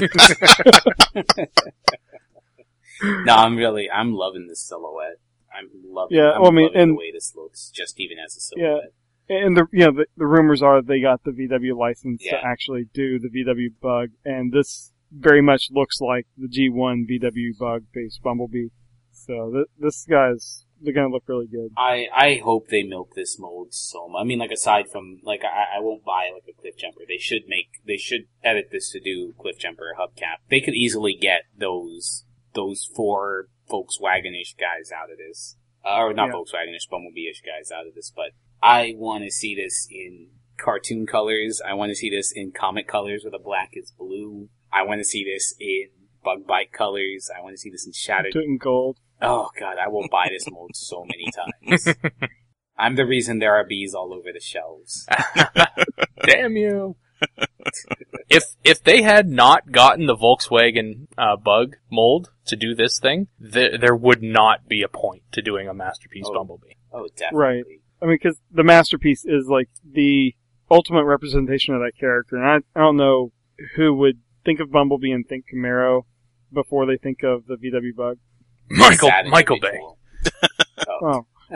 Well, I guess maybe if you were born after 1995, I don't know. Yeah, that's true. Although in that case, I would much prefer let me not say prefer you, but I would hope people would maybe think animated B before they thought movie B, even though that was the first incarnation. Mm-hmm. Yeah, but I mean, even then, he resembled a mini car. Yeah, yeah. So. Yeah, he was like a kind of a Mini Cooper design in animated, wasn't he? Mm-hmm. Something like that, yeah. Please bring this over, Hasbro. Mm-hmm. Oh man, if Hasbro doesn't port over this B, I'm going to hurt with all of those charges. But I will happily give them my money if it means I can have myself a really nice looking Bumblebee. You just need to get really familiar and comfortable with a couple customizers and buy like 8 of these things and just say, here, I'm giving you 7 of them. These are the colors I want them in, and do them. Do them beautifully, right? I want that dot matrix halftone pattern. in the customization. So we need to call up Nel Yamtov and get him on the case here. There you go. I'm very happy to see this. I didn't know this was shown. I feel out of the loop, and now I feel into the loop. That's what we do in this podcast. We aim to please. We bring you people in the loop. All right, Yoshi, you've got something for us too, don't you? Yeah, surprisingly. DECA Toys is releasing a figure that they're calling Kronos, which is a fancy way for them to get away with saying G1 Skyfire. Now, I'm not familiar with DECA Toys. Is that one you're familiar with, Daryl? Well, we talked about him a bit. Yeah, they did a head for your G1 Skyfire or Jetfire that looked absolutely fucking atrocious. That it was a joke. So this is like the second thing they've ever done. If you go to their Big Bad Toy Store page, you can just click on their stuff there, and you'll see it. So they've got their stupid ass head, and they've got their add-on 3 upgrade kit and faceplate for your MP10, which I don't know why the hell you'd even think about doing anything to your MP10, but apparently, if you want your Optimus Prime to look like garbage, you would do this. Remind me next time I pick out a toy, Daryl, that I run it by you before I open my mouth about it, because this is not. I was just giving you a history on DECA Toys. Yeah, apparently they produce garbage. Okay, so this we'll share a link. Today's episode is sponsored by DECA Toys. Today's episode is sponsored by the Angry Canadian. So we'll share a link with everybody to the Big Bad Toy Store where we found this, but what we've got is a 12-inch tall piece of shit that sells for the very cheap dirt price of $165. It's not coming out till next year. The pictures on the Big Bad Toy Store, they don't look complete. They don't look like this figure is completely colored. It looks like an early render. But what I will say in a positive note, and maybe some people will agree with me, is this thing looks phenomenally poseable to me. Everything from the fingers to the shoulders to the knees. This just looks like he's going to be able to limbo when you get him. But to go with the face theme, I'm not too impressed with his face. Who else wants to chime in on this piece of junk character, apparently?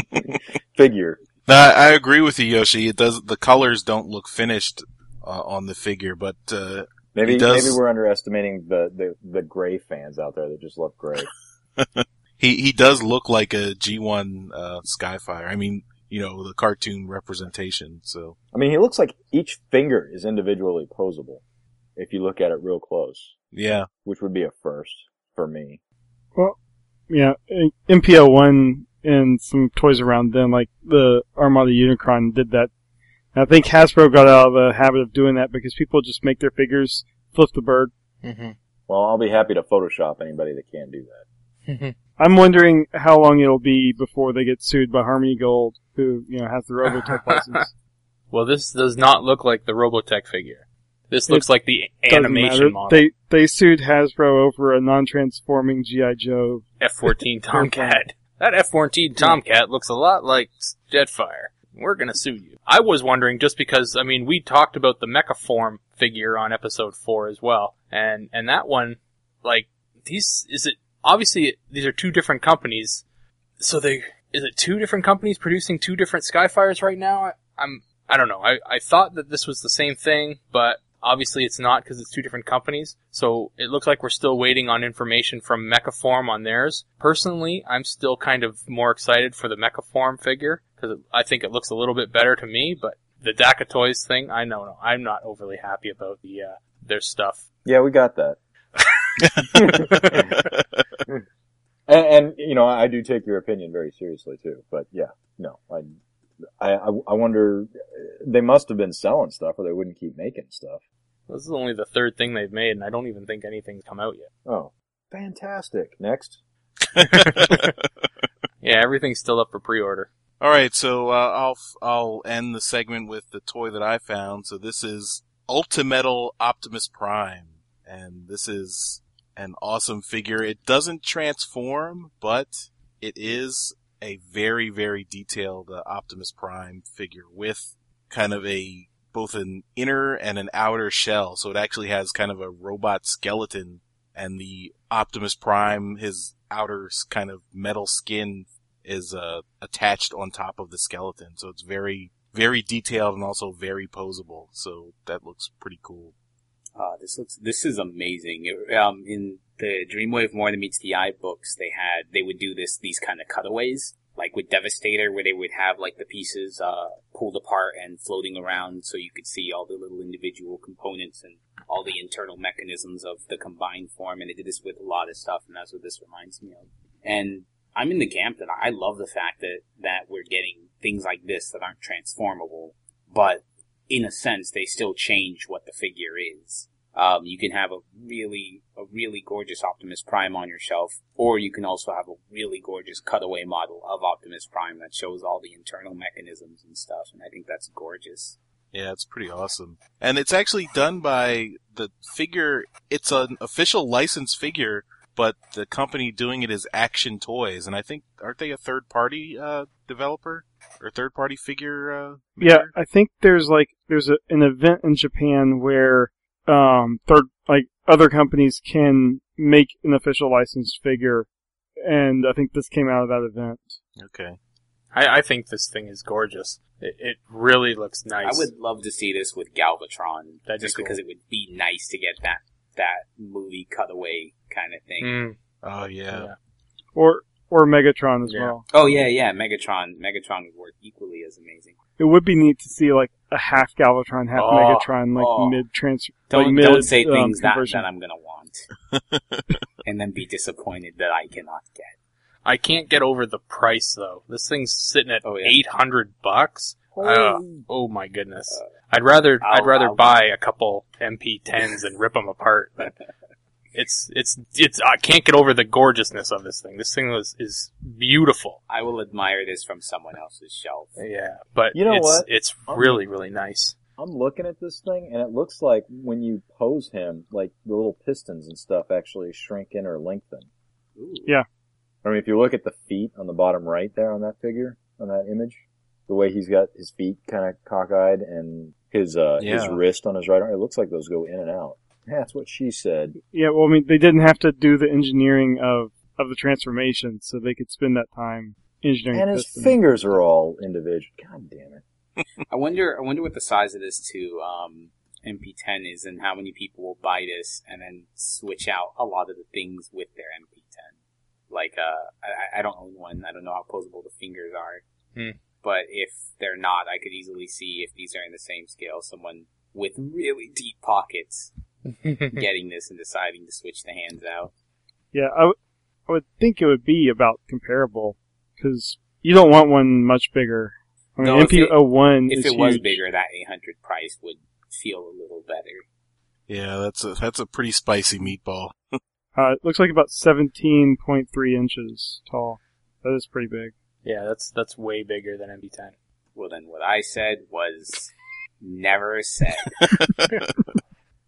All right, then in addition to that, I have an update for something I talked about in episode 11. So we talked about a third-party Galvatron that was coming out. It was from Unique Toys called Mania King.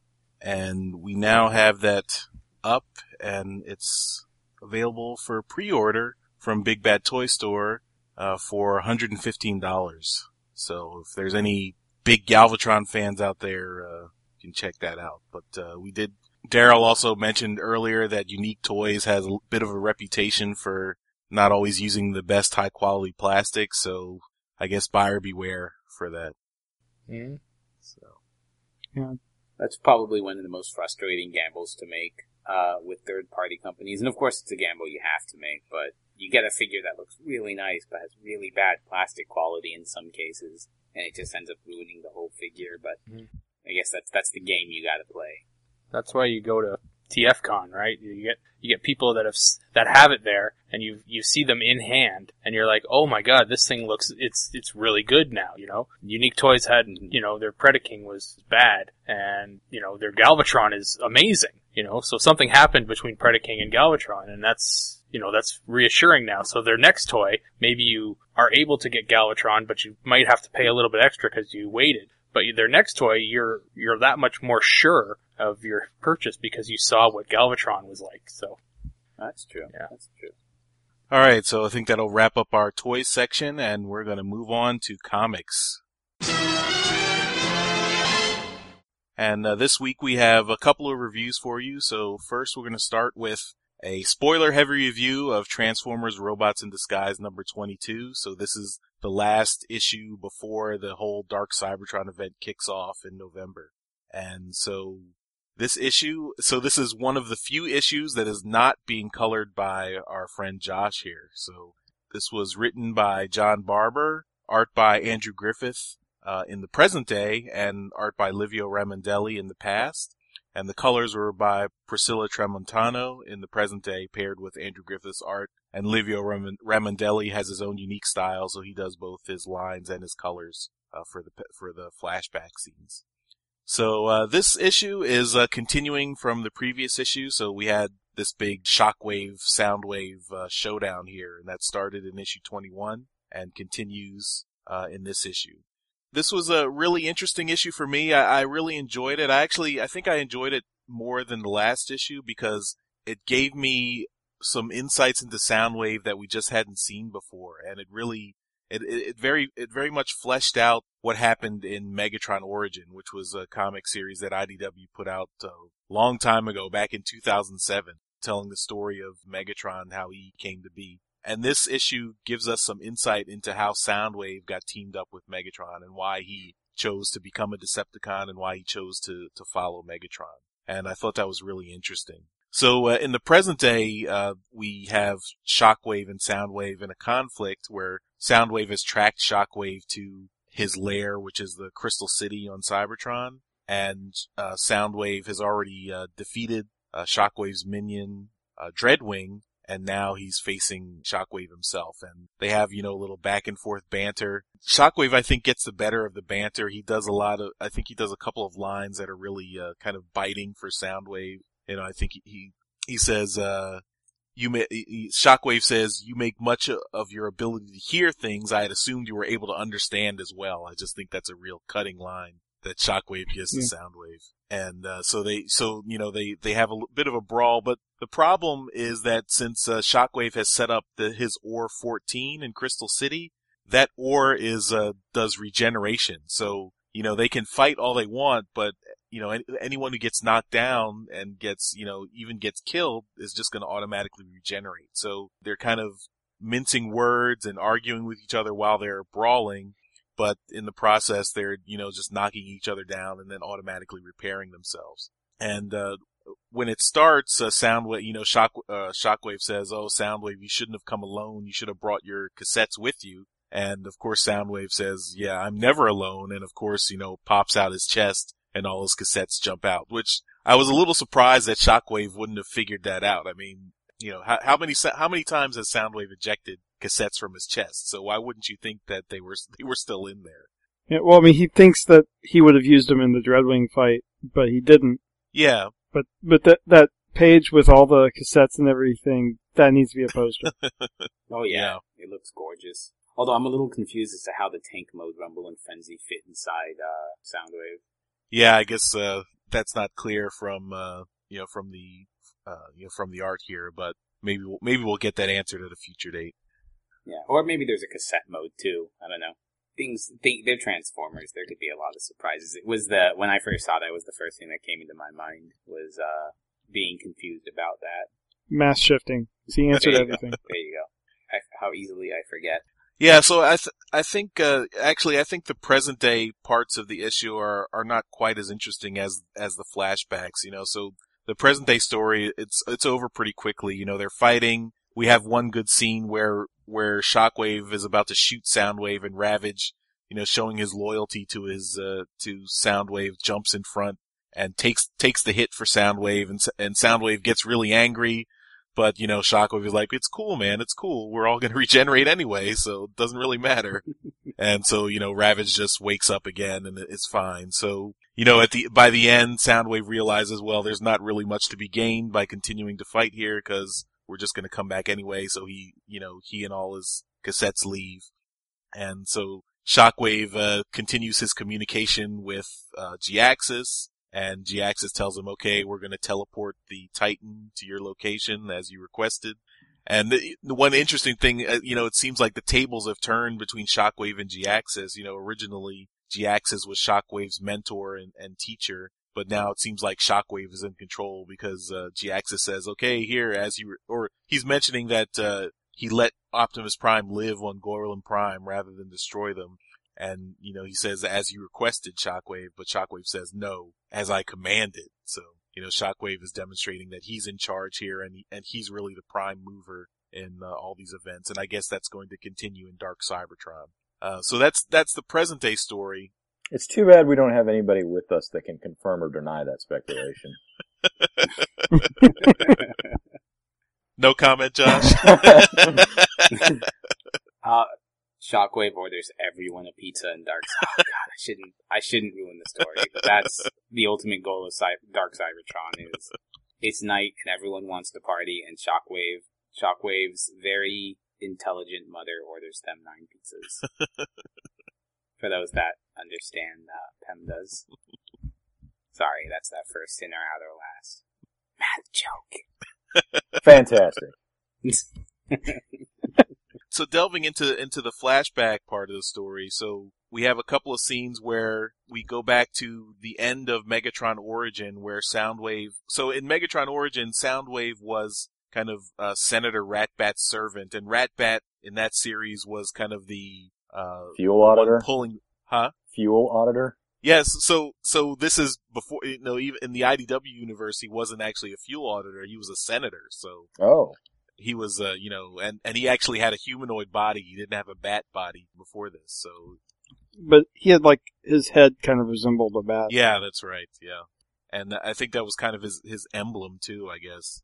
But, yeah, so Senator Ratbat is a bit shady. He's kind of, you know, your typical corrupt politician. So he's pulling a lot of strings and, you know, fomenting a lot of discord and on Cybertron, and then reaping profits from that. So, the kind of gladiator pits that forged Megatron were kind of engineered by Senator Ratbat's machinations.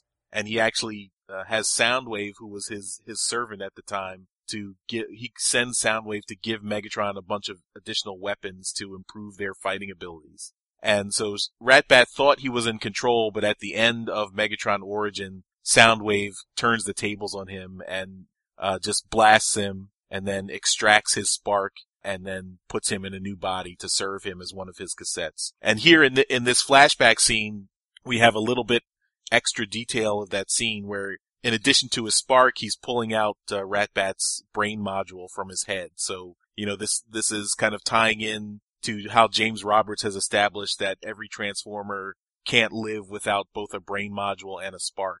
And also a transformation cog, but I guess we're assuming that goes too. But Roberts has really kind of established that the life of a Transformer is intimately connected to their brain module and their spark together. So if one or the other is destroyed, the Transformer dies. And so we're continuing you know, we're just tying up that loose end, since the art in Megatron Origin shows him just extracting his spark and nothing else. Anyway, that was a long-winded explanation about what Soundwave is doing here, and this kind of starts off the Soundwave-Shockwave dialogue, where Shockwave is asking him, so you say your cassettes don't serve you, that they're equals, but then you're turning Ratbat into one of your cassettes, so what does that mean? And Soundwave says, there, you know, some are more equal than others, is his response.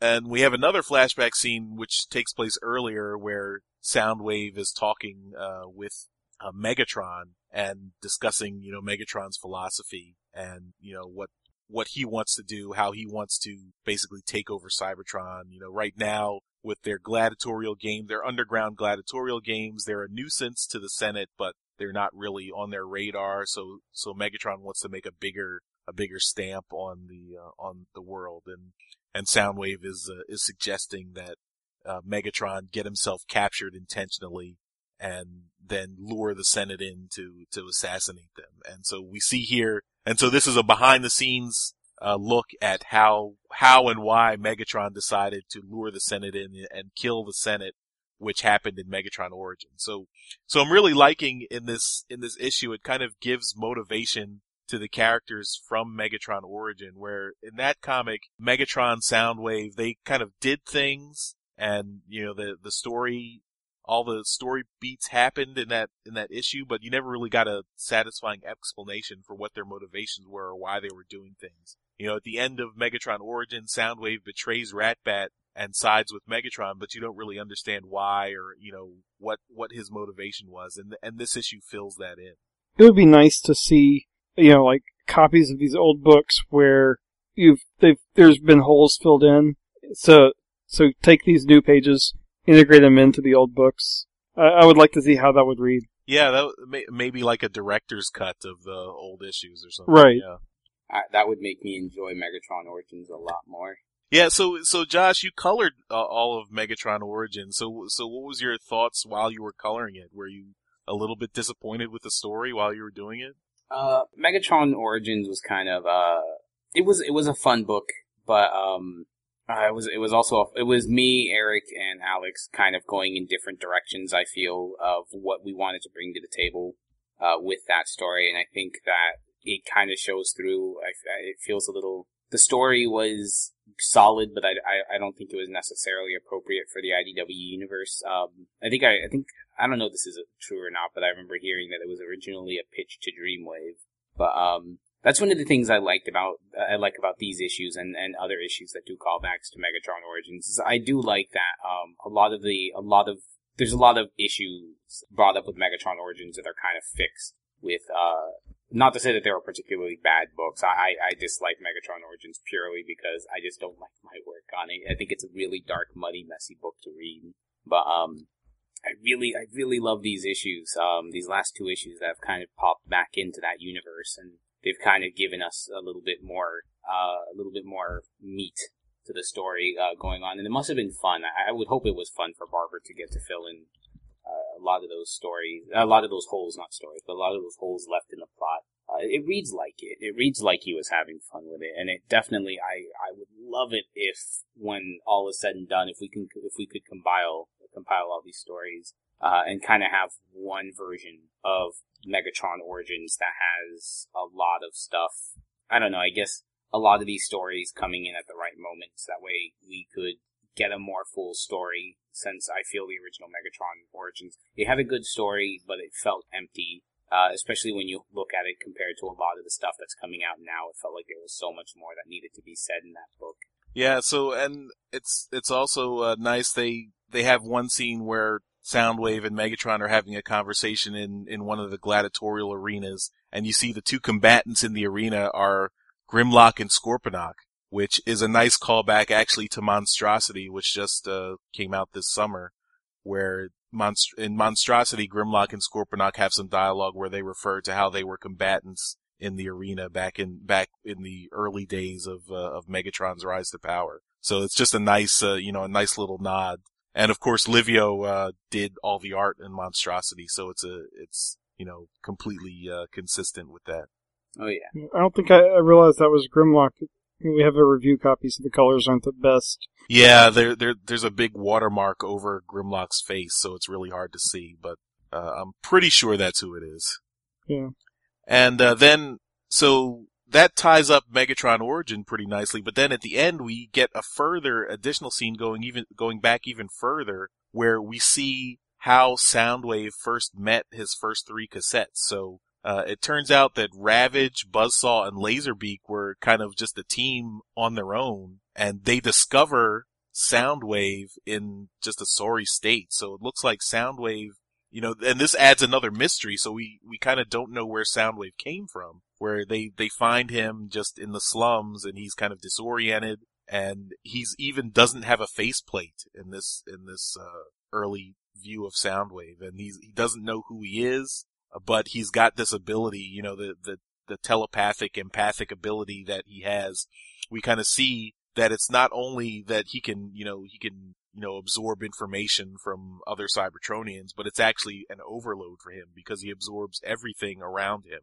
And so Ravage and Buzzsaw and Laserbeak are the ones who teach him how to have focus, and that's how he can contain all the information that's overloading him constantly. So it's a really interesting take on Soundwave where, you know, he doesn't just have this great ability to read other people's minds, it's actually overloading him, and he really has to focus to control his ability.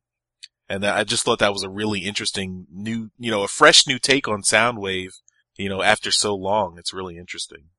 I think that was my favorite part of the issue, was just getting that point across that he has this ability, but he didn't always have the ability perfected.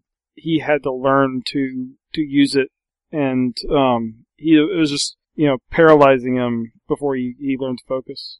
Yeah, and now we've got another mystery, and I hope John Barber comes back to this. So where did he come from in the first place, and how did he get this ability? Because it seems like, you know, he's been dumped in the slums, but where did he come from before that, and who was he before that? Maybe we'll get that answer at some point in the future. It's too bad we don't have somebody we could ask who might know the answer to this. If we had that person, I'd be satisfied with so vague of an answer of a yes or a no. These issues are new to me. I've been deep with work, deep busy, lie, head, sleep. I'm sorry, my brain's not where it should be. But no, I've been busy with Dark Cybertron, so I haven't actually kept up with RID or the story threads in it. So that when I read the scene with Soundwave and his cassettes, that was new.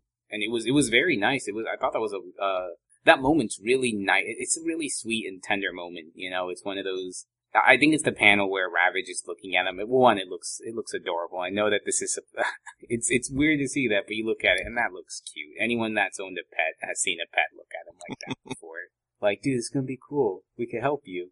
But I love this. I love this part of Soundwave, and I hope it gets explored, because it would be very unfortunate to kind of see this little tiny fraction of his past and then never touch upon it again. So hopefully that's something we'll see.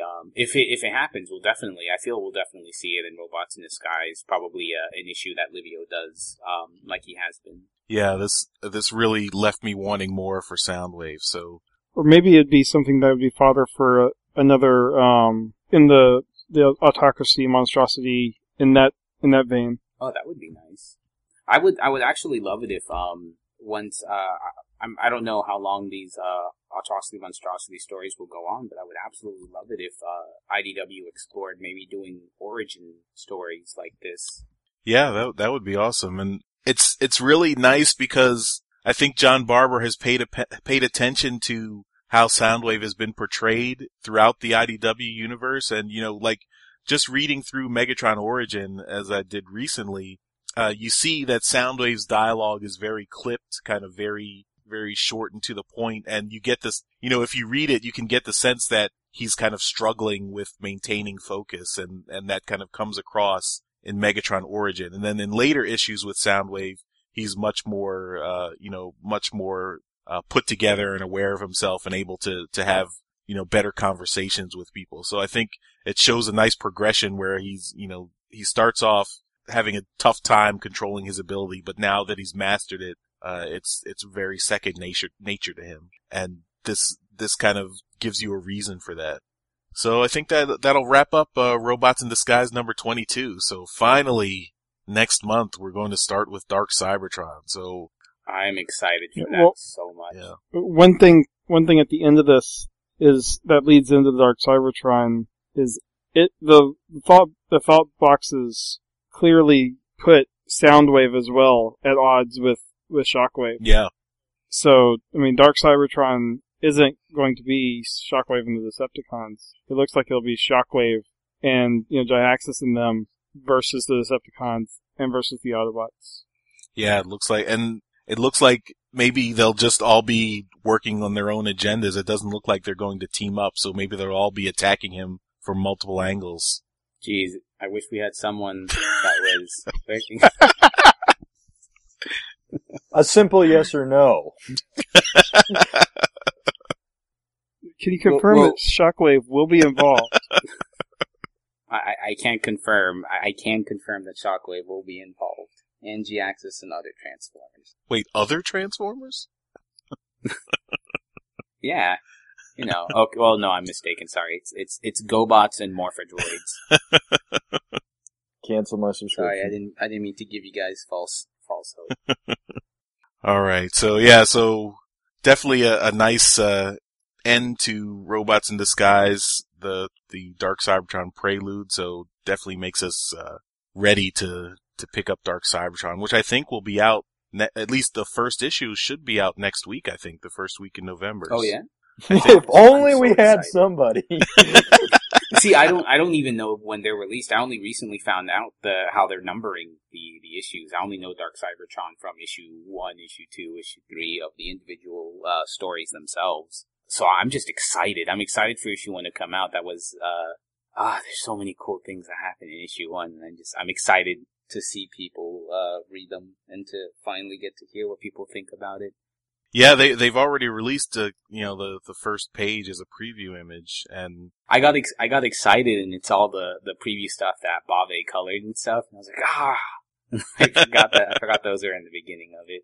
But it's good that they did those, because like every page of Dark Cyber, like every issue, every page gives away something. Okay. Especially when we start getting into the later issues, it's going to be hard for them to do their previews without giving away some major story elements. Oh man. So you're saying these are going to be books that are going to require multiple rereadings to fully get everything?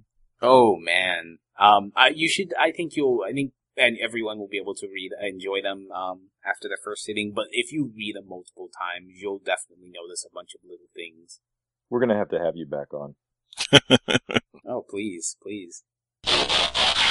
All right, so let's move on to our classic review. So we've got our Marvel US issue Transformers number 10, the next best thing to being there. So Yoshi, why don't you take us back to the 80s? Come with me in my DeLorean, everybody. Issue 10, we're going to start off by looking at the cover here. This is the introduction of Devastator. And on the cover on the bottom right, in big bold letters, it says Dawn of the Devastator. And Devastator is just beating the hell out of Autobots, while in the background on a hill appears to be some sort of funky Cybertronian-looking satellite dish with a tentacle porn scene going on underneath it. Some Transformer is attached and having a good time. All right, so issue 10, we pick up in the Decepticons' current base, which happens to be in BlackRock's aerospace plant that they have recently taken over. And using the little bit of leftover creation matrix that Prime was not able to dump in Buster Witwicky, Shockwave is able to pry that from Optimus Prime's head and create 6 new warriors, 6 new Decepticons, the Constructicons. So what do we have there? We've got what?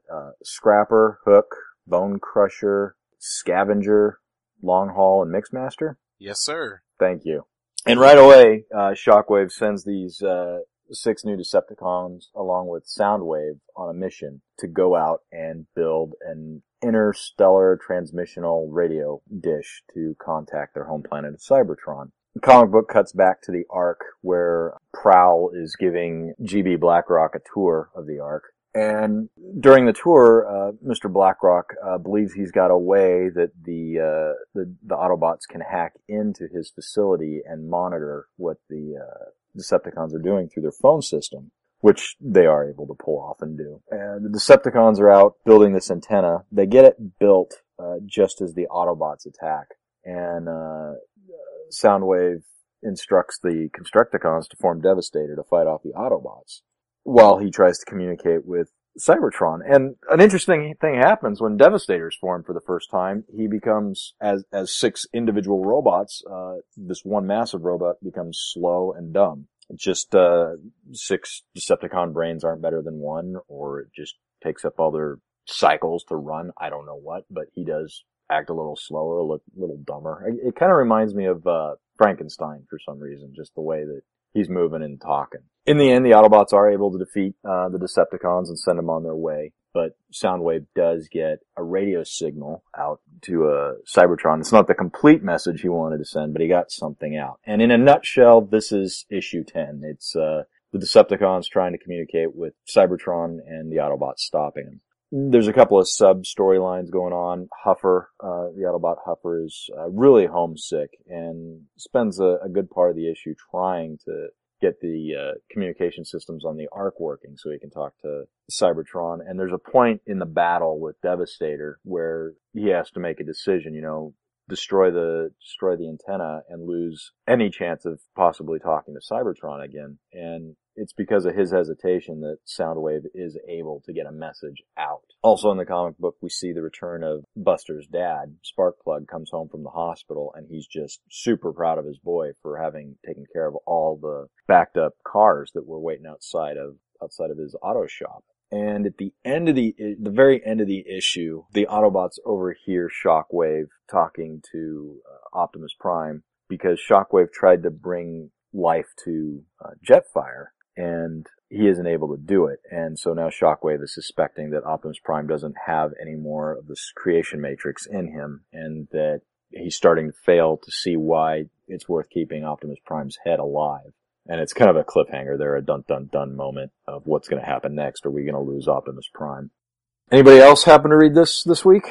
Yes, I did. And you left out the very important character of Bomber Bill. That's because I was about to mention I've got to give you something to talk about. Yeah, so this guy kind of walked out of a cliche buddy cop movie, you know. It's not him, but his truck is, just 1 week away from retirement when the Constructicons come and steal it. So it's very, he's got a very big motivation to get his truck back because that's his livelihood.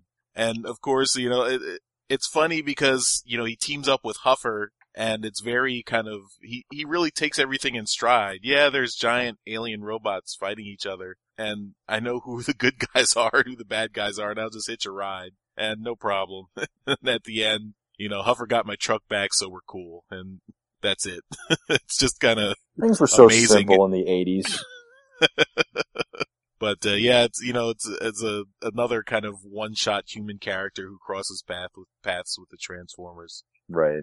And also, I have to also make a mention to these two guys in the aerospace plant. So this is what are their names? Oh, the guys in the beginning. Yeah, Gabe and Ferdy. So these two guys are the numbnuts who brought Soundwave into the aerospace plant in the first place back in issue 7. Oh, are they really? Yeah. So, these guys are responsible for getting the aerospace plant taken over in the first place, but they, of course, they don't realize it, but they're kind of our viewpoint characters in the aerospace plant while Optimus Prime and Shockwave are discussing, momentous things. They're all in the background like, what are these guys talking about? I got no idea. I just keep my head down. Yeah. Fantastic. That's cool. I didn't even realize that. That's awesome. Thanks for pointing that out.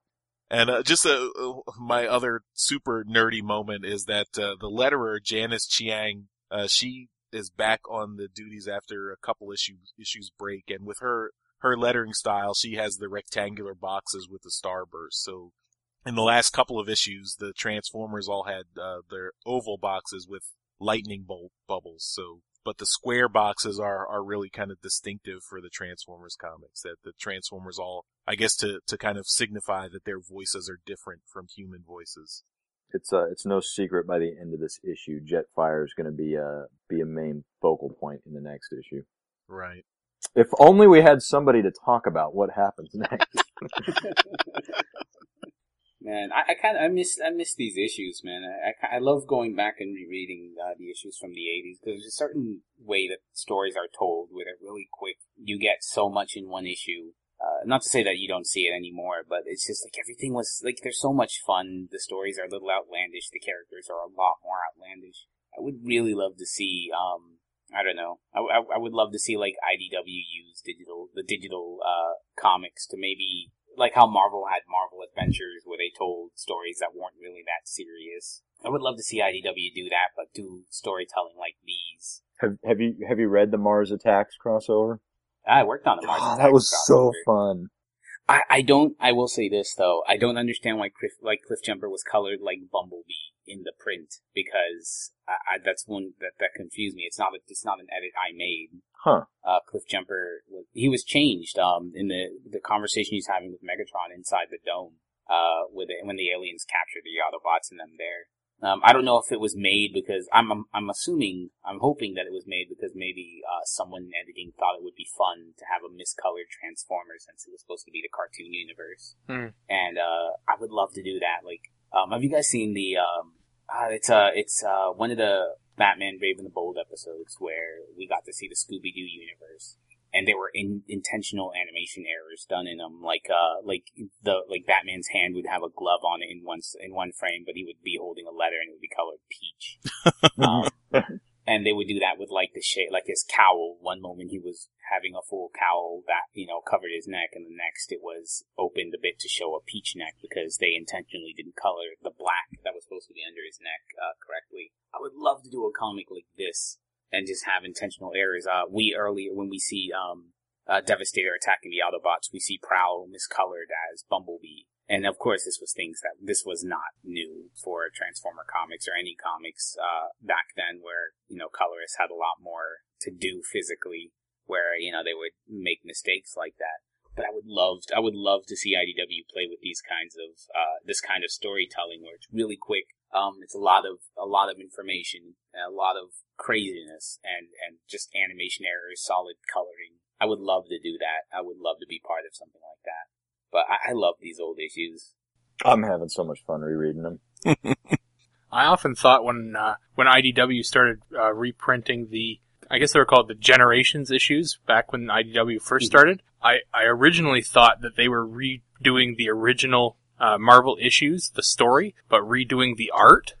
That would be amazing. That would blow my freaking mind, because there are some really good stories. I would like for them to experiment with that. I would love for them to experiment. There are some really cool stories. Like there are some stories that are just crap. They're not the greatest stories, but there are some characters that are fan favorites and just amazing characters that just look terrible in the original books because the art was not the greatest. I mean, let's be honest. It's not the greatest art in the original books. But if you could redo the entire book art and keep the original stories, that would be something really cool. I would love to see them do that with like Guido or Casey, someone with a really strong understanding of the Generation 1 style, or Marcello Matera would be good for that too. Yeah, that would be really neat. Maybe that's something that'd be something I could follow Regeneration 1. Oh, there you go. Just start over from the beginning. Ah, man, that's one of the things I love most about this podcast was going back and reading this issue. The only thing that I hated was now it makes me want more of stuff like this. I love Transformer comics. I love Dark Cybertron, and it's got a really nice dramatic story. More Than Meets the Eye and already have fantastic stories. They're very and I say mature stories in that they're very involved. They're very they're not books that you read and you go, oh, nothing bad's gonna happen in this issue, or like if a character, you know, is offed or killed, you really feel for that character. And it's not that it wasn't like that in in the 80s, but there were a lot of moments where they would just kill a character and it would be just so, as a matter of fact, one panel, no one mourns, move on. And we see that when like Starscream gets like the underbase and stuff like that. But I really miss these stories, and because they feel lighthearted. They, like all of the Marvel comics up until I'd say maybe the Matrix Quest, felt like they could be actual episodes of the cartoon. Yeah. And I would love to see IDW like this. Reading this has made me really want IDW to like go back and maybe tell stories like that. And I just now noticed that, and just now noticing that Devastator is throwing brawn colored like Ironhide. You know, I feel and hope that this Transformers G.I. Joe crossover that they announced is going to be like that. Oh yeah. It looks the art looks very, very much like someone not trying to be super detailed. Right. Like they are now. The colors are very bright in the 80s. Oh man, I'm excited for that. That could be a major win for them. It's an ongoing series too, so I'm hoping that maybe we'll see Guido pop in and do like his. Oh, I love when Guido does like this kind of dot matrix old style coloring to his artwork, where even like the colors are kind of bleeding through the blacks. Oh god, it's brilliant. I love those. I've only recently discovered how he does it. Well, not how he does it, how to do it. Photoshop actually has a halftone pattern filter that I've seen 50,000 times that I've kind of ignored. You have to fiddle around with the settings, but you get a really nice result from it. All right, so I think that'll wrap up our classic review. And as always, don't forget to check out Yoshi's review on his blog. So he's been writing blog reviews on just summarizing each issue for the last few months. So be sure to check that out and get more of his thoughts. Because I have some. All right, so that'll wrap up our comics section, and we're going to move on to trips to the store. So we're going to talk about anything Transformers-related we've picked up recently, and we'll let our guest go first. So Josh, what have you picked up recently in the world of Transformers? I've purchased the wave, the Generations wave of IDW Transformers that recently came out a while ago, but I've only recently opened. I've purchased them a while ago, but I've only recently opened them up, and I'm really happy that I bought them because they're all such fun figures. Bumblebee, of course, I'm loving the most. I really wish Megatron was a Voyager. I really hope that we see a Voyager Megatron sometime down the line, but they're all really great. I'm having a lot of fun with them. So what's your second favorite if we eliminate Bumblebee from the equation? Oh, definitely Trailcutter. Trailcutter, his transformation is he's one of the ones that I have right next to my my tablet because I keep transforming them all the time. I hate the little hood piece. Almost every time I transform him, I've at one point knocked it in and then I have to pop his arms out just to push it back up. But I'm really loving Trailcutter, and I need to get another one since it's based on Alex's design from More Than Meets the Eye, the robot mode. I need to get him to sign that one. Oh, awesome. All right, Daryl, what have you picked up? Well, I went and picked up Generations Sandstorm. I was able to find that at the store and got it on sale. Toys R Us had a sale, and I got a pretty good deal on it. So this is based on the Springer mold, and it's a really good figure. I actually really, really like this figure a lot. It's got enough extra stuff on it to make it literally its own figure. You really, if you didn't already have Springer and you just went out and got Sandstorm, you really wouldn't think that this was a remold. I mean, you look at this and think this was a really cool figure all on its own. And then by getting Springer afterwards, you'd have a hard time seeing that these guys were the same figure. Sandstorm's got so much extra stuff on him. He is really, really actually a very cool figure. All this extra stuff when he's in robot mode, though, gives him a really top-heavy feel, though. And he falls over quite a lot. You got to get him in a really strong stance to make sure he doesn't fall over. But I also picked up Regeneration 1, number 95 at the bookstore. I actually took my 4-year-old daughter with me today. I held up the retro cover and I held up the modern cover and I said, "Which one do you like better?" And she picked the Guido retro cover. She goes old school for me. You have raised a great child. Clearly, you have superior parenting skills there. Yes, that's right. I'm the best. All right, so Jeremy, have you got anything this week? I have gotten nothing this week, other than the digital copy of Regeneration 1. That's it. Hey, we're not made out of money, so you can have a couple weeks where you don't pick up anything. Yeah, I'm hoping to get those Generations figures, because they're really, I mean, every time I hear about them, people just seem to love them, so yeah. I want to pick them up. You can avoid Bumblebee. He's garbage. Sorry, Josh. You're funny. Daryl, we want Josh to come back on the show at some point. No, he's creating the drama we need for me to return, all like Ricky Lake style. That's right. Like, you don't know me. You don't know me. You are not the father. All right, Yoshi, what have you picked up? I feel like this should be a PSA about staying off of eBay, because eBay is not anybody's friend. But I check it religiously, and I just got in some buttons I ordered. It was 15 buttons, all with different G1 Transformers logos or Transformers on them. And I also found for $30 the entire run of Generation 2. And I thought that was a pretty good price, so I grabbed that. So now I've got two runs of Generation 2. And they were in really good condition. And, just scour eBay. There's some finds out there if you know how to look. Great. Yeah. What about you, Charles? Did you get anything? Yeah, so it was a light week for me as well. So I only picked up a physical copy of Regeneration 1, number 95. So I also got the retro Guido Guidi cover. So I'm enjoying that. And... but that's about all for me. So just one trip to the comic book store this week. Cool. All right, that'll end our trips to the store segment. I think we're going to wrap up the episode here. So just one note. So now there's a new way you can find our episode online. So Jeremy, why don't you tell us about that? Yeah, Transmissions is now on Stitcher. So if you have the Stitcher app for your smartphone, I think they have on all the big popular platforms. And then also you can go to Stitcher.com and you can listen online. Just search for Transmissions and we will come up, and you can just listen there without having to download the whole episode like you do with most podcasts. Are they able to rate us and give us 5-star ratings and great reviews?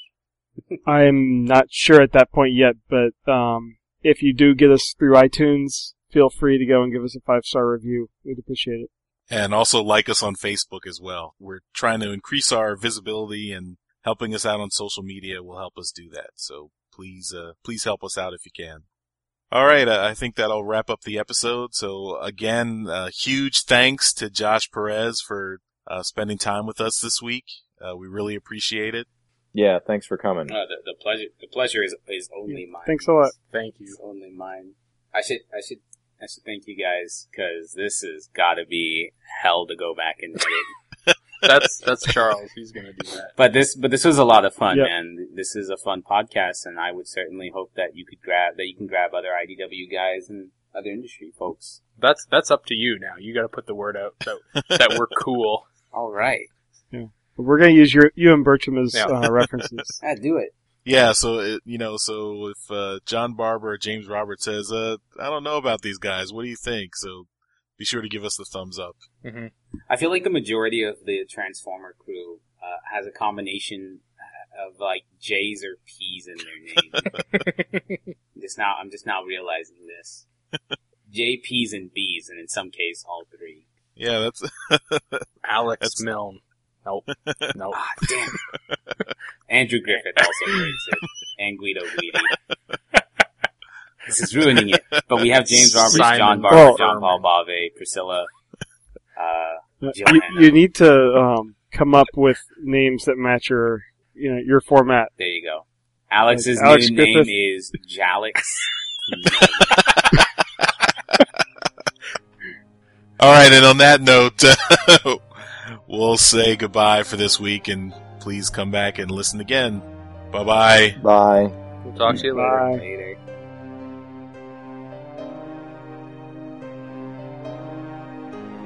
Thanks for picking up our transmission. Give us feedback on our website at www.transmissionspodcast.com, where you can find all of our contact info on social media and links to all of our show notes discussed in each episode.